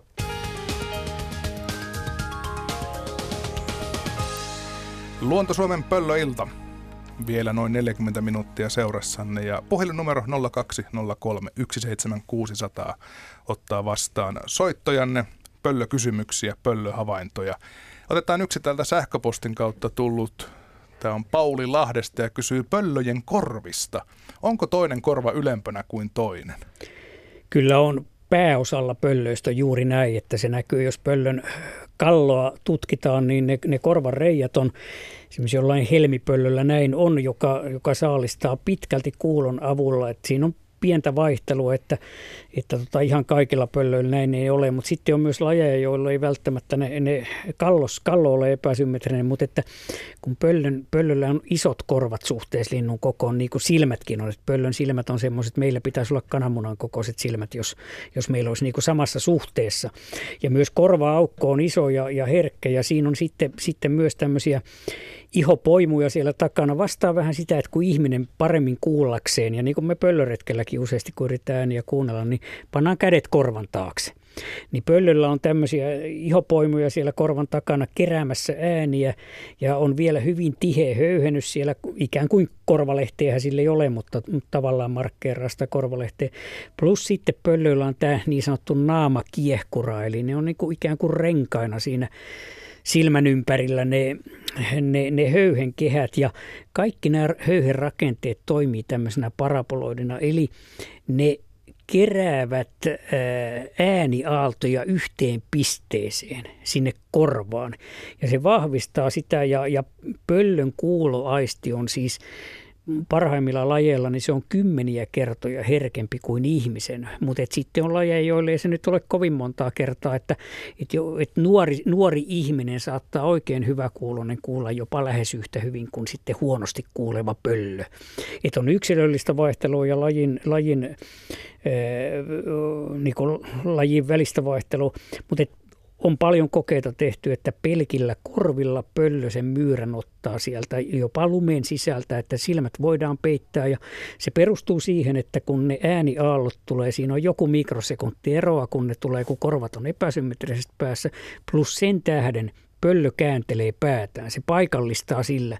Se niin kuin hakee sen pituussuunnassa ja vaakasuunnassa se äänen lähteen. Se, se löytää tällä tavalla sentin tarkasti sen pisteen, missä se myyrä vikisee. Rasti me, me, metri, metrien päästä ja Joo. sitten isku siihen ja jalat harallaan ja joku lapinpöllö, jolla on, on pitkät koivet niin kolmesta 40 sentistä pehmeää lunta, niin se, se laskeutuu siihen sentin tarkasti sen ja, ja kouristaa. Siis eihän se tunne sitä ennen kuin ne, ne jalat hara, tai varpaat harallaan sinne ja tuntee sen, että tässä se myyrä on, joka äsken vikisi vielä hengissä ja, ja koukistaa kynnyt ja myyrä lähtee viimeiselle lennulleen siitä sitten. On toi ihan käsittämätön taito. Se on joo, että eihän, eihän me pystytä sillä tavalla, että pöllöllä on just tämä epäsymmetria korvissa edesauttaa sitä plus se pään kääntely. Ja, ja vähemmän näköaistilla saalistetaan, että se nyt on helppo ymmärtääkin, että varsinkin näillä aivan pimeässä saalistavilla, mutta toki sitten esimerkiksi Pohjois-Suomen pöllöt kesällä niin, niin näköaistillakin saalistaa, mutta esimerkiksi sarvipöllö ja suopöllö, jotka peltoaukeilla ja, ja hakkuaukeilla ja avomailla, niin ne pääsääntöisesti saalistaa niin, että ne lentää matalalla ja kuuntelee niitä ääniä, heittäytyy yhtäkkiä, tekee voltin ja sen äänen perusteella. Tai sitten saattavat allaan metriä alempana siinä maassa nähdä, kun myyrä vipeltää. Mutta sitten pääosa pöllöistä ja metsäpöllöt käytännössä kaikki saalistaa niin, että ne istuu matalalla oksalla ja, ja kuuntelee näitä ääniä siitä lähistöltä. Ja jos se kuuluu vähän kauempaa, niin siirtyy vaivihkaan. Pöllöllä on, on on pehmeä se, se siiven etureuna ja semmoinen hapsottava ne siiven, siiven sulkien takareunatkin. Tämä edesauttaa sitä, että pöllö lentää täysin äänettä, jolloin se myyrä ei kuule, että, että se pöllö tuli lähemmäksi ja, ja tällä tavalla se pystyy paikallistamaan. Myyrät sitten keskenään siellä juttelee mitä juttelee, mutta, mutta ne sillä äänellä paljastaa sen sille pöllölle. Entäs nämä korvatupsut huuhkajalla ja sarvipöllöllä? Joo, ni- ja vähän suopöllöllä? Niillä, niillä, niillä, niillä voi olla tämmöistä, niin kuin nyt mm, arvioidaan, että jollain ilveksellä tai, tai monilla muillakin lajeillahan on tämmöisiä, on siinä keskinäisessä viestinnässä, mutta siinä, siinä voi olla myös esimerkiksi tämmöistä, että monella nisäkkäällähän on, on myös näitä korvatupsia ja on korvat varsinkin, niin yksi teoria on, että, että kun, kun sinne näätä, näätä tulee tai jopa ahma tai joku tämmöinen sinne pesälle, niin se on niin pelottavamman näköinen se naaras, kun sillä on iso, iso pää ja sitten se on niin vähän niin kuin ikään kuin voisi olla tämmöisen betonisäkkään pää, kun sillä sillä korvat näkyy. Ja, ja tota, sitten on, on, eihän tätä tarkkaan tiedetä, mutta et kuulemisen kanssa niillä ei ole mitään tekemistä. Yksi ajatusteoria on semmoinen, että, että se pöllön se pää myös, se on niin naamioitumiskeino, että kun se pöllön päälaki on aika tasainen taivasta vasten tai muuten, niin se rikkoo ikään kuin sitä, sitä pään muotoa, että se ei taas pöllöä saalistavalle pedolle välttämättä, isommalle pöllölle esimerkiksi näytä Tästä... niin herkästi. Niin kuin huuhkia, joka syö kaikkia pienempiä eläimiä, eli pienempiä pöllöjäkin. Tässä on sarvipöllö. Poikaset, po, po, ja, poikaset ja emon ääni kanssa. Emo haukkuu siinä. Kyllä.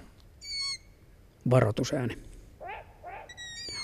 Sarvipöllöllähän se soidin ääni on se eh, huhuilu viiden sekunnin välein. Hyvin matala semmoinen huu, huu, aika hento. Uu, hento kuuluu 500-600 metriä Kyllä, vain. Ja yksi tavune, kun huuhkeella on kaksi tavune. Näin on.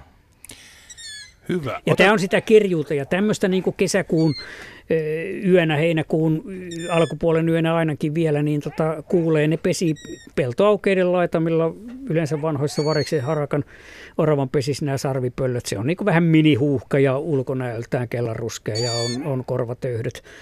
Niin tota, tätä ääntä kuulee siltä lajilta kaikista eniten. Tämä voi kilometrin päähän tyynessä kesäyössä kuulua, tämä, tämä vinkuna. Ne on koko ajan nälkäisiä, että, että sen takia ne huutaa kaiken yötä. Sitten kun aamu koittaa, niin sitten ne rupeaa rupea nukkumaan tai lepäämään. Tämä on kuin vanhan ajan stereotesti.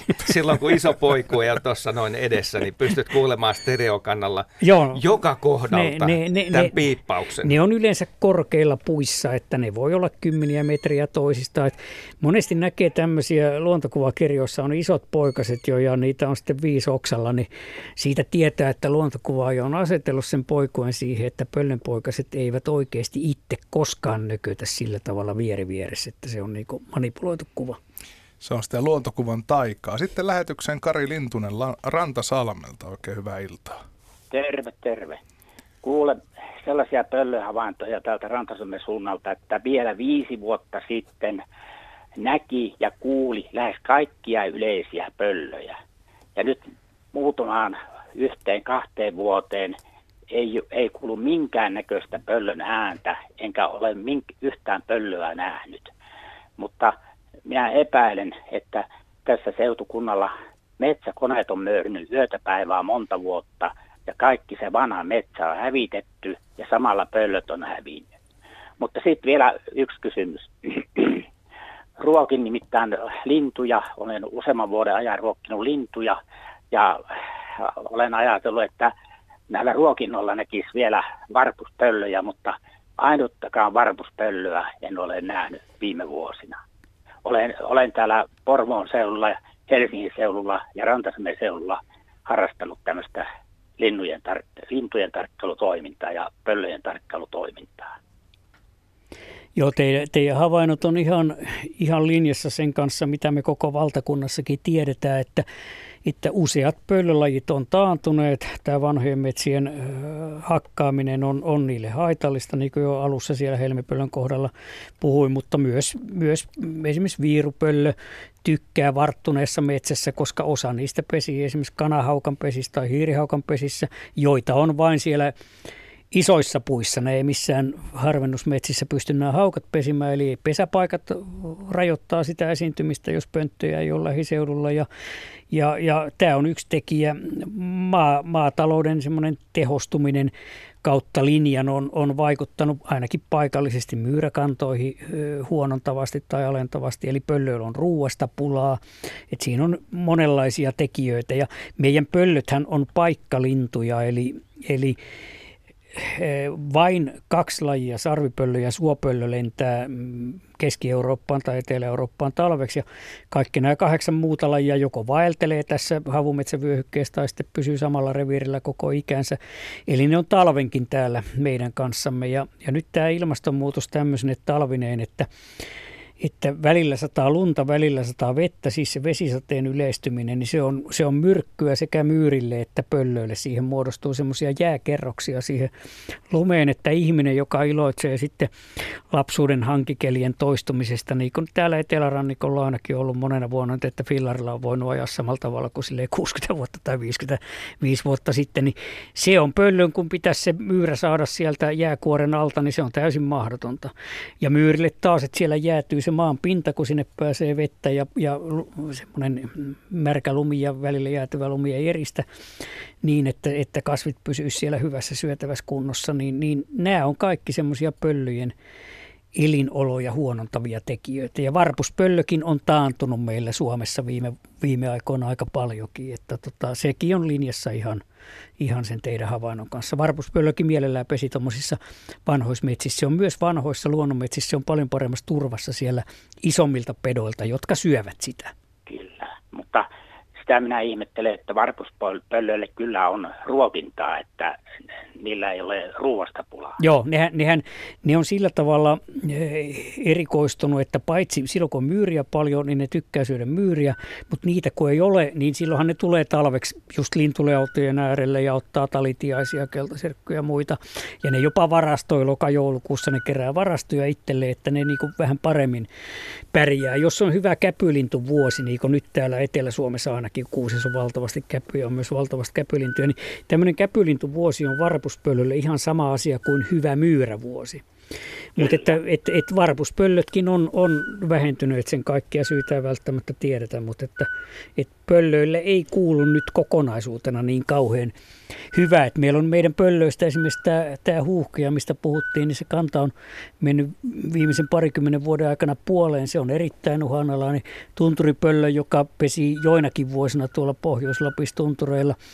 Tämmöinen koko tundran arktisella alueella vaeltava laji. Se on koko maailmassa aika hiljattain julistettu äärimmäisen uhanalaiseksi. Niitä koko maailmassa on ehkä 2000 pariskuntaa jäljellä, joka oli sata vuotta sitten, niin pelkästään tuolla Kilpisjärven tuntureilla oli kymmeniä tunturipöllöjä ja jossain Utsioilla saman verran lisää. Että se olisi aivan joku prosentti siitä, mitä on sata vuotta sitten ollut. Ja meillä on muitakin uhanalaisia. Meillä on varpuspöllökin on vaarantuneeksi tämän taantumisen tähden julistettu nyt ihan tässä 2019 luokituksessa. Ja, ja, ja helmipöllö on sen taantumisen takia silmällä pidettävä, eli melkein uhanalainen. Jos tämä meno jatkuu, niin kohta uhanalainen. Voinko vielä kysyä? Joo, kyllä. Miten tuota, kun tämä ilmastokatastrofi ja ilmastonmuutos etenee kohti pohjoista, niin onko tässä nyt semmoinen mahdollisuus, että pöllöt siirtyy pohjoisemmaksi? Ja niiden kanta jotenkin säilyy? No aika paljonhan me tiedetään, että eteläisiä lajeja, esimerkiksi tuolta etelämpää Euroopasta, perhosillahan se on, on paljon pitemmälle ja paljon nopeamminkin tapahtunut, niin pystyy siirtymään ää, niin kuin kohti pohjoista, mutta tässä on havaittu sitten, että, että niilläkin lajeilla, joiden levinneisyysalueet siirtyy kohti pohjoista, niin se on nopeus on huomattavan pieni verrattuna siihen, miten se vastaava lämpötila on siirtynyt. Eli, eli lajit oikeastaan missään eliöryhmässä ei pysy siinä tahdissa mukana. Ja tämän ilmastonmuutoksen oikeastaan se, se kaikista olennaisinta on, että niin kuin monesti kuulee sanottavaa, että ainahan ilmasto on muuttunut ja sehän on harvinaisen totta, mutta kysymys on vain siitä nopeudesta, Kyllä. että täl, näin nopeasti lämpenevä ilmasto ja kun siinä muuttuu nämä lumiolot ja vesiolot ja tämmöiset, niin tota, el, elävä luonto – ei pysty sopeutumaan siihen tässä tahdissa. Että tällä nopeudella, kun se nyt on 100 vuotta nopeutunut, niin 66 miljoonaa vuotta on siitä, jolloin näitä lajeja, näitä lajeja ei ollut. Ja ihmistä ei tietenkään ollut, että tämä on niin kuin ihmisellekin, ihminen ei ole, ei ole ollut silloin, kun ilmasto on vastaavalla nopeudella laajentunut. Että kun puhutaan näistä pikinikeleistä ja sitten pitää muistaa, että mehän ollaan tässä valo jaksosuudessa, että, että näin keskimäärin karu maaperä – iso osa vuodesta aivan pimeää, niin vaikka meillä sanotaan, että saadaan Tanskan tai Puolan tai Unkarin ilmasta tai jotain muuta, niin eihän me saada, koska me ollaan paljon pimeämmässä täällä. Ja se pimeys tahdittaa sitä kasvien kasvua ja eläinten elämää. Eli ne on niin valoolot on hyvin tärkeät, mutta ne on täysin ristissä sitten sen ja ristiriidassa sen ilmaston kanssa, että sen takia siitä tulee semmoinen kaos. Ja semmoisillekin lajeille, jotka sitten pystyisi menemään kohti pohjoista, niin jokainen laji tarvii tietynlaista elinympäristöä. Ja nyt kun ihminen varsinkin pirstoo näitä elinympäristöjä, niin siinä ei välttämättä siinä välillä voi tulla semmoinen katkos, että ei olekaan semmoista metsää tai suoaluetta tai kosteikkoja riittävästi. Eli ei sen elinympäristön puutteen takia pysty menemään. Et siinä mielessä niin kun edelleenkin voidaan sanoa, että tämän, tämän valtavan sukupuuttoalon, joka nyt on suuri dinosaurusten häviämisen 55 miljoonaa vuoteen, tämä lajien häviäminen tätä nykyään, niin elinympäristöjen muuttuminen ja tuhoutuminen on se ykkössyy, mutta tämä ilmastonmuutos vauhdittaa ja sitä ja tekee sen, sen niin kuin vielä hankalammaksi näille lajeille. Että sen takia ennustetaan, että että jopa kymmeniä prosentteja lajeista niin saattaa hävitä kokonaan. Ja sitten nämä meidän pohjoiset lajit, joku tunturipöllö häviää aivan kokonaan ja monet muut pohjoiset linnut sen takia, että jäämerillähän sitten ei enää pysty pesimään, että meri tulee vastaan ja, ja tota, tälle tundralajistolle ja tunturilajistolle ei ole joku. Tiedetään jo nyt, että mä en nyt kiipeä korkeammalla ja avoimet tunturipaljakat niin kuin metsittyy, niin kaikki nämä avointen tunturien lajit, ne joutuu häviämään. Naali on jo käytännössä mennyt ja, ja kiirunnat ja tunturihaukat tämmöiset, niin ne tunturipöllöt, ne on kohta kanssa hukkuneet sinne mereen. Mutta voisiko tässä nyt kuitenkin todeta, että ainakaan käsiin ristiin laittaminen ei tilannetta paranna? No ei, ei todellakaan. Semmoinen uskotaan Joo. ja toivotaan, mitä poliitikoilta Joo. useasti kuulee näköksenä. Niin ky- kyllä tässä hyvä, hyvä, hyvä vastaus ja, ja hyvää kevättä kaikesta huolimatta. Samoin teille. Kiitos. Kiitoksia. Tuossa Pertin perusteellisen vastauksen taustalla oli varpuspöllö ja sehän on tämä viheltäjä, joka heti aloittaa siinä auringonlaskun aikaa. Kyllä, se on niinku ääntelyllään hämäräaktiivinen laji, että aurinko ei ole välttämättä ihan vielä laskenutkaan. Tämmöinen lyhyt vihellys. Ja sitä on helppo matkia. Sitä on helppo matkia, helpompi kuin muita pöllöjä ja jos sille viheltää takaisin, aika useasti se tulee katsomaan. Se on kiinnostunut, että mitä onko täällä minun reviirillä niin tota, joku kilpailija ja sitten se nakottaa siinä, siinä tota ihmistä. Ja näin, näin sen voi lintu. nähdä. Punatulkun kokoinen niin. lintu, että se on Euroopan pienin pöllö, pöllö tota, ja, ja kun huuhkaja on suurin ja tämä on pieni, niin, niin tää on, se on todella se on hämmästyttävän pieni. Mutta kova peto, se pystyy, käpytika, joka on paljon sitä painavampi, niin se pystyy sen tappamaan, että se on niin ylärajalla. Mutta pikkulintuja ja pikkunisekkäitä myyriä hiiriä sitten syö. Pertti, oletko koskaan huomannut, kun tämä varpuspöllö tulee ruokinnalle, että millaista ääntä tiaiset pitää siinä ympärillä. Sehän on aivan hirveä Sehän säksätys. on kaupungin orkesteri. Joo, se, se, se, se säksätys on aivan kauhea ja kun tyypillisesti niitä tiaisia on monta kymmentä, jos on suosittu ruokintapaikka, niin joku sen huomaa. Että se on sitten, sitten se, se yllätys useasti onnistu, se, se joutuu sitten pettymään ja vetäytymään vähän kauemmaksi, mutta, mutta jos on pitkään liikkumatta ja pihalla on joku tuuhee kuusi, niin hämmästyttävästi se, se niin kuin, eh, pystyy naamioitumaan sinne, jos se on rungon vieressä kuusen oksalla. meilläkin käy pihalla useasti näitä, kun on paljon lintuja käy lintulaudoilla, niin niin monesti ne tiaiset rähjää ja mulla saattaa mennä puoli tuntia ennen kuin löydän sieltä kuusessa. Tuossa se vaan näen niistä tiaisista, että siinä on takulla varpuspöllö metrin päässä siitä, siitä niin kun ne tiaiset sählää koko ajan ja kiikaroin ja katoja ja pyörin puun ympäri. Kunnes sitten jostain oksien välistä näen, se on niin pieni ja paikallaan kyyhjöttää ja varmaan sitä ottaa pannuun siinä kyllä, kun tuli ilmi. Eh, pöllöt on aika hyviä siis piiloutumaan päivällä mutta variksetkin sitten välillä löytää niitä. Kyllä. Ja sitten ne joutuu tai närhet, paik- närhet, niin, tai närhet. Joo. Ja, ja, ja sitten se joutuu se siinä aikaiseksi sitä rähinää kuuntelee, mutta että eihän siinä nyt pysty lepää eikä ole. No, sitten ne muuttaa, muuttaa tota, lentää jonkun sata metriä. Niillä on useita tiedossa siinä elinpiirillä, useita paikkoja, että ne, ne sitten harmistuneena varmaankin niin karistaa sen porukan ja piiloutuvat uuteen paikkaan. Sitten on kysymys huuhkajien saaliseläimistä. Miten helppoa huuhkajan on saada kissa saaliiksi ja taltuttaa se? Meillä katosi aikanaan keskikokoinen kollikissa saaresta jälkiä jättämättä ja silloin luontoilta epäili, että olisi ehkä asialla huuhkaja. Ja kissoista ja huuhkajista täällä on useampi kysymys, mutta otetaan nyt tämä Henrikin, Henrikin kysymys. Pystyykö huuhkaja kissan nappaamaan ja ennen kaikkea taltuttamaan? Kyllä se, se alkaa ylärajoilla olla. Kissa on varsin ketterä ja tota, nyt sanon suoraan, niin on itsekin elämässä muutaman kissan lintusuojelu öö, mielessä lopettanut. Ja tota, tiedän, että kissasta ei, ei nyt yhdeksän niitä henkiä ole, mutta kissan tappaminen nyt ei ole ihan, ihan helppo. No toki siihen olemassa keinot, jolla, jolla tota, se ei kidu eikä muuta, mutta että Kyllä voi olla, olla muitakin syitä siihen, että joku, joku kettu tai ilveksellehän se on aivan namupala ja, ja, ja ilveshän jättää ja ilves oikein mielellä. Hyvin se. Se, se tota, ja, ja metsästäjien pitäisi paljon enemmän jättää ilveksiä rauhaan, koska tämä kissahan on supikoirasta ja minkistä aina puhutaan, mutta kissahan on täällä kulttuurialueella, peltoalueella, se on äärimmäisen paha ja kautta maailma siitä tiedetään. Sen jäljiltä vuodessa on miljardeja lintuuhreja ja sitten toki nisäkkäitä päälle, että tämmöinen vapaana kulkeva kova kissa on, on Suomen metsissäkin ja, ja nimenomaan pel, peltoa viljelyalueella niin kaikista pahin peto, että siinä mielessä hyvä, jos huuhkeatkin niitä saisi, mutta että kyllä joku naarashuuhkeja, joka on isompi, siis näillä pöllöillähän on sama kuin kotkille haukoille, että naarat on isompia kuin, kuin koiraat, niin kyllä sen pystyy varmaankin sen tappamaan ja tietenkin jonkun nuoren kokemattoman, joka ei, ei, ei siinä ehdi tilanteeseen reagoida, mutta en usko, että ihan kaikki huuhkejat tuosta noin vaan sitä ottaisi. Kyllä vesimyyrät ja oravat on, on huuhkejalla ja naarashuuhkejalla nimenomaan se voi jäniksen poikasia tämmöisiä syödä sorsia, muita, muita tota, semmoisia lintuja, lokkeja, kyyhkyjä, variksia, joita se pystyy yöpuulta. Esimerkiksi aivan näin, että se tulee ja nappaa niitä oksilta, että että tämmöiseen se kykenee, mutta veikkaan, että, että kissa on harvinaisempi saalis kuitenkin.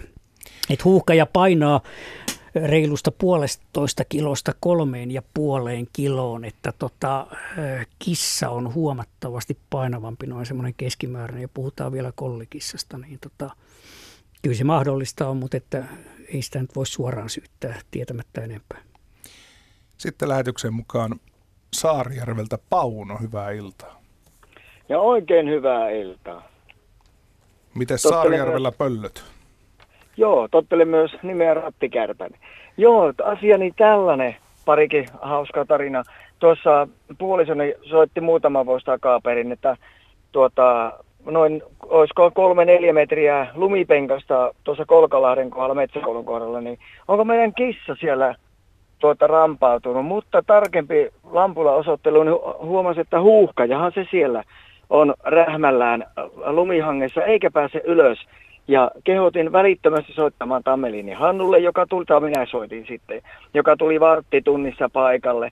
Ja onneksi soitettiin asiantuntijalle, joka on luonto- ja lintuasiantuntija täällä Saarijärvellä, koppas tämän huuhkajan pahvilaatikkoon ja toimitti sitten tuonne Muuramen eläkkeellä olevalle eläinlääkärille, joka suojelee näitä ja syötti kanankoipia sun muuta. Ja kysymykseni, että saattaako tällainen huuhkaja vielä joskus palata tälle asuin sijalleen, josta se on siirretty sitten kauemmaksi?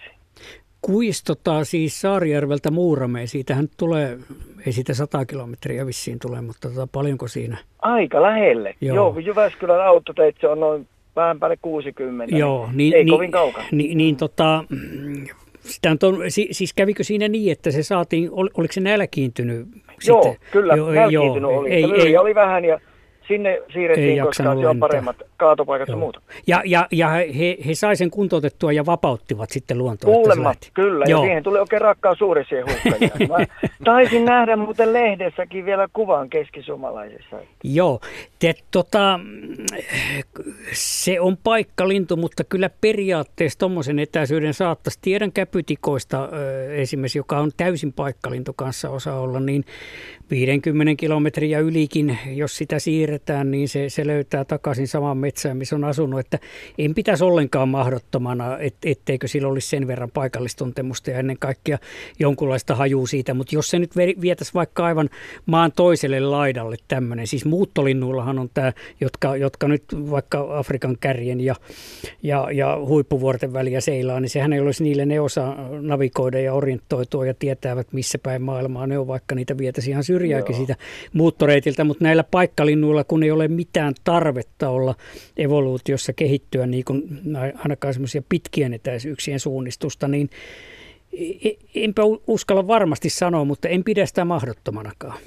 Joo, Hannu varmaan tietää, kun saattaa kysyä, rengastettuna saattaa Joo. sitten löytyä. Joo. Ja tuossa hyökkäyksistä, niin olin tyttärini Mittelpitsin kanssa, kun koira oli vielä aika pieni pentu, olisiko alle puolivuotias, niin tuolla hy- hyökkäsi joku pöllölintu sitä pientä mittelpitsiä kohden ja välittömästi levitin käteeni koiran päälle, niin sain torjuttua sen jotenkin pennun syliin. Niin Joo. Joo, se oli sellainen hauska. hauska miten, ja mi, mi, miten mm. minä en tunnekaan sellaista rotua, miten pieni se, se koira on?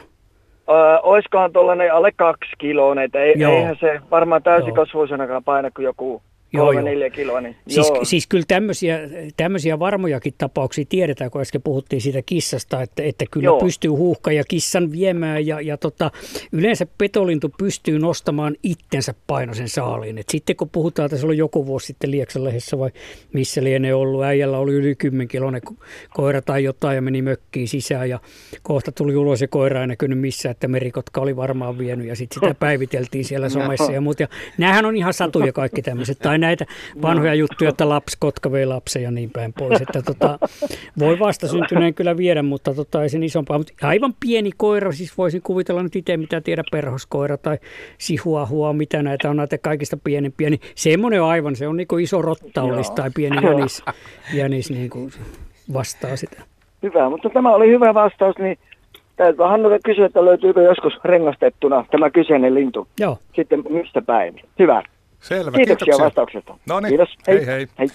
Näytettiin pieni sivuliito koiraillan puolelle, mutta pöllöillalla jatketaan kuitenkin Radio Suomessa vielä kello 20 saakka. Ja tuossa jo itse alkulähetyksessä saimme parikin kuvaa Rovaniemeltä ja tässä on aika surullinen näky. Siinä on pöllö, helmipöllö lopettanut hautomisen 14. päivä helmikuuta ja kuusi munaa on sitten jäänyt tuohon pesään. Ja tässä kerrotaan vielä, että myyrät ovat olleet ilmeisesti hukassa, kun on syönyt paljon talitiaisia. ja välillä on pakkasta ollut jopa miinus 20 astetta. Onko nyt sattunut Pertti niin sanottu arviointivirhe?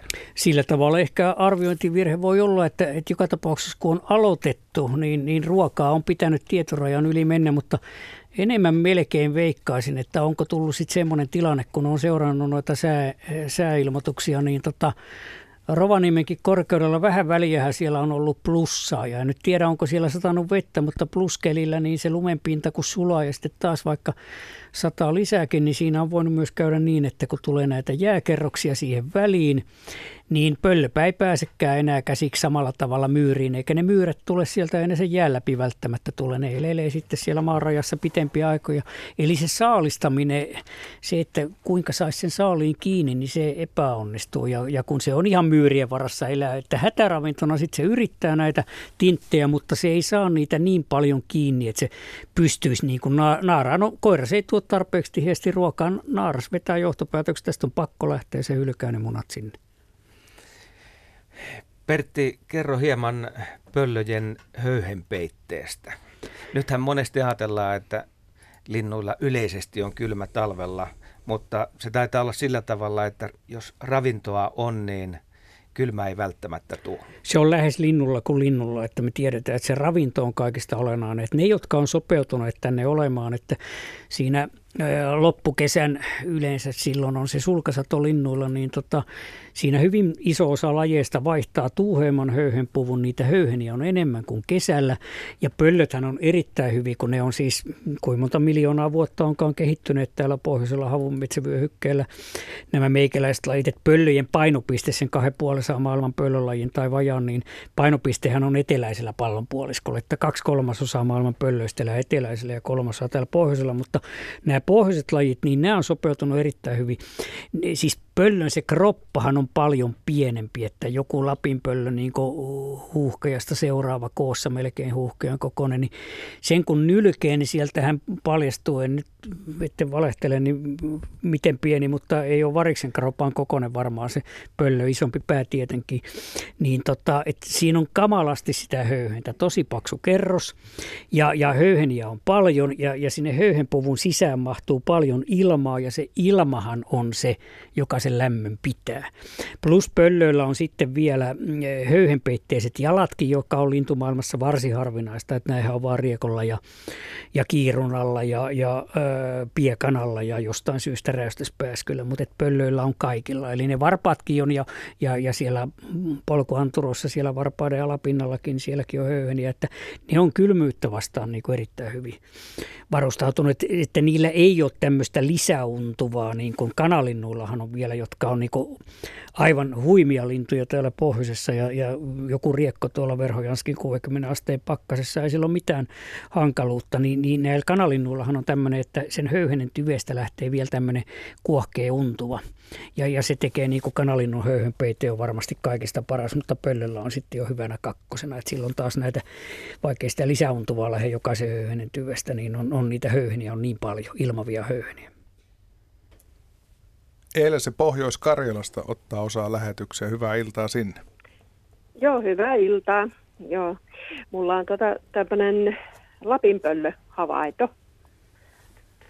Että tuota, tuossa noin ö, kuukausi sitten, niin ihan tässä pihapiirissä aamulla, niin tuota, se istui tuossa, to, on tämmöinen puinen keinu ja siinä yläpuulla, niin siinä se istuja oli selin niin kuin tänne taloon ja ikkunaan päin, keittiön ikkunaan päin. Ja tota, semmoinen vaalean harmaahan se oli ja, tota, ja iso, iso lintu oli siinä. Ja Joo, se on kaut, kauttaaltaan semmoinen vaalean mm.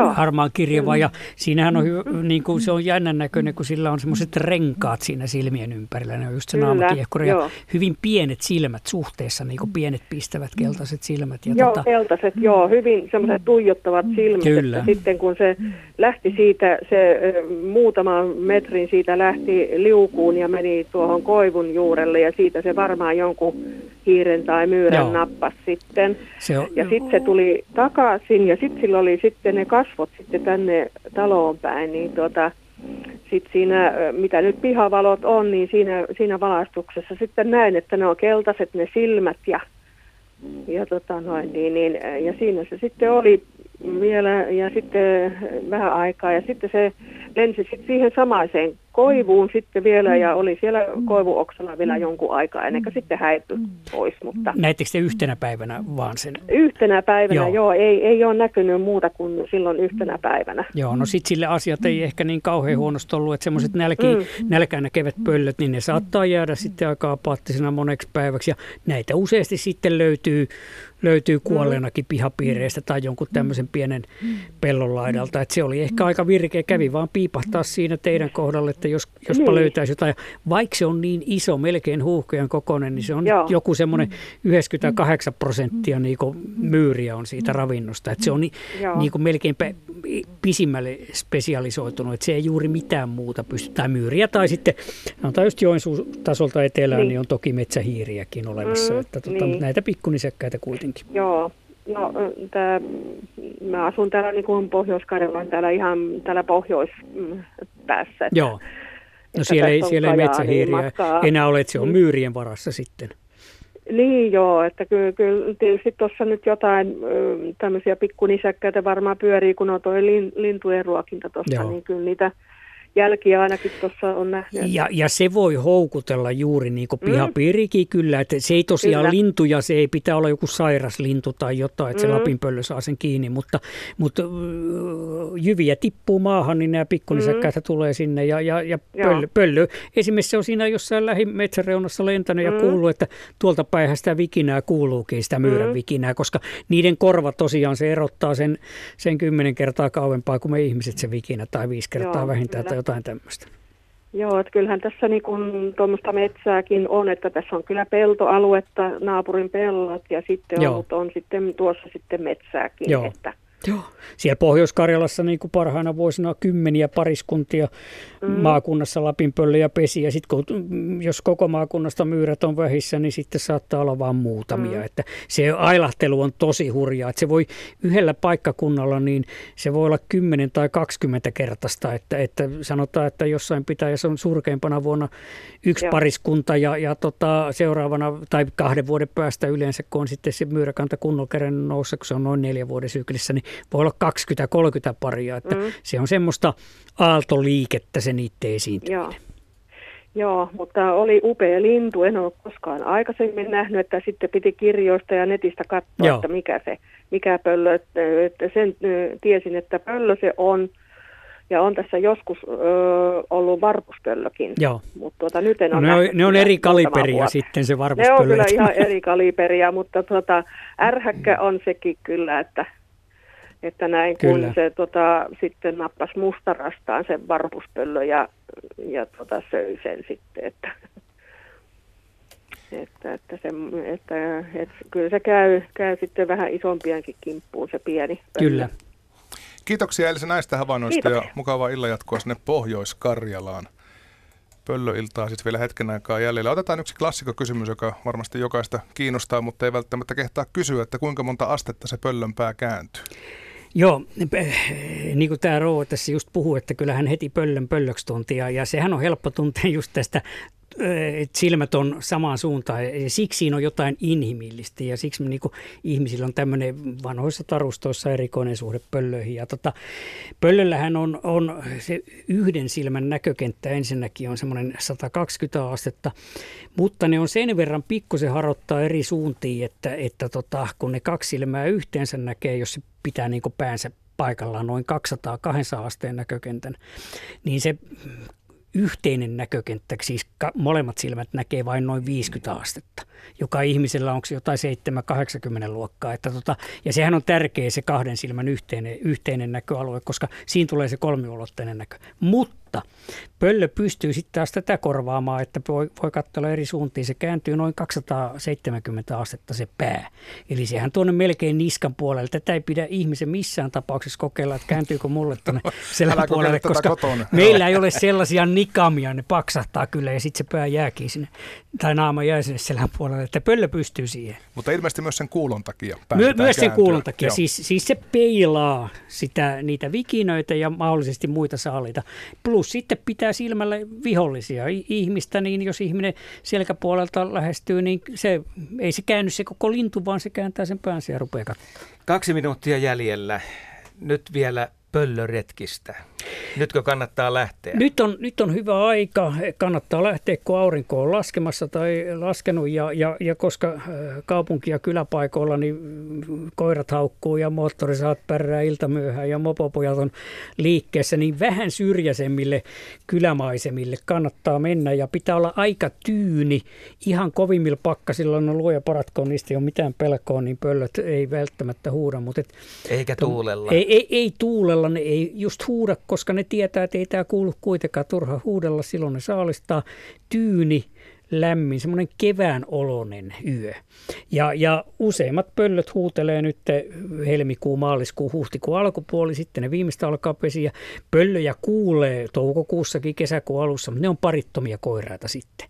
Ja syksyllä nämä, nämä pariskunnat niin kuin, saattaa huudella, varsinkin nämä lehtopöllö, viirupöllö, huuhkeja, jotka, jotka on koko ikänsä yhdessä, samat puolisot, niin ne sitten ikään kuin sitä omaa, että ollaan samassa rytmissä siinä, siinä pesintävireessä ja muussa, niin, niin huutelevat myös syksyllä ja kuuluttaa sitä elinympäristössä. Mutta juuri tämmöiset paikalla olevat pöllöt, lehtopöllö, huuhka ja viirupöllö, ne ei välttämättä huuda niin kuin kovin aktiivisesti, että pöllöretki on useasti nollaretki, varsinkin jos on ruokaa ja, ja tota, pöllöillä on pönttöjä, reviiriä ja puoliso jo siinä, niin mm, iso osa pöllöistä, suuri enemmistö pöllöistä on hiljaa joka ilta mennään me silloin tahansa, milloin tahansa. Sitten hyvällä tuurilla joku on äänessä, kun me ollaan, ollaan siellä liikkeelle. Ja paljon vaatteita päälle, koska jos tekee niin, että parin kilsan välein nousee lämpimästä autosta ja 10 minuuttia, 15 minuuttia ottaa, niin kylmä tulee. Tässä on muuten hieno ääni hiiripöllöltä. Hiiripöllö, pohjoinen laji, uli, uliseva ääni. Kiitoksia kaikille soitteille, kiitoksia kaikille kyselijöille, kyselijöille ja kiitoksia myös lintututkija Pertti Koskimies jälleen kerran. Kuunnellaan vielä hiiripöllöä, sen jälkeen kello kahdeksan uutiset ja uutisten jälkeen jatketaan sitten Metsäradion aiheella.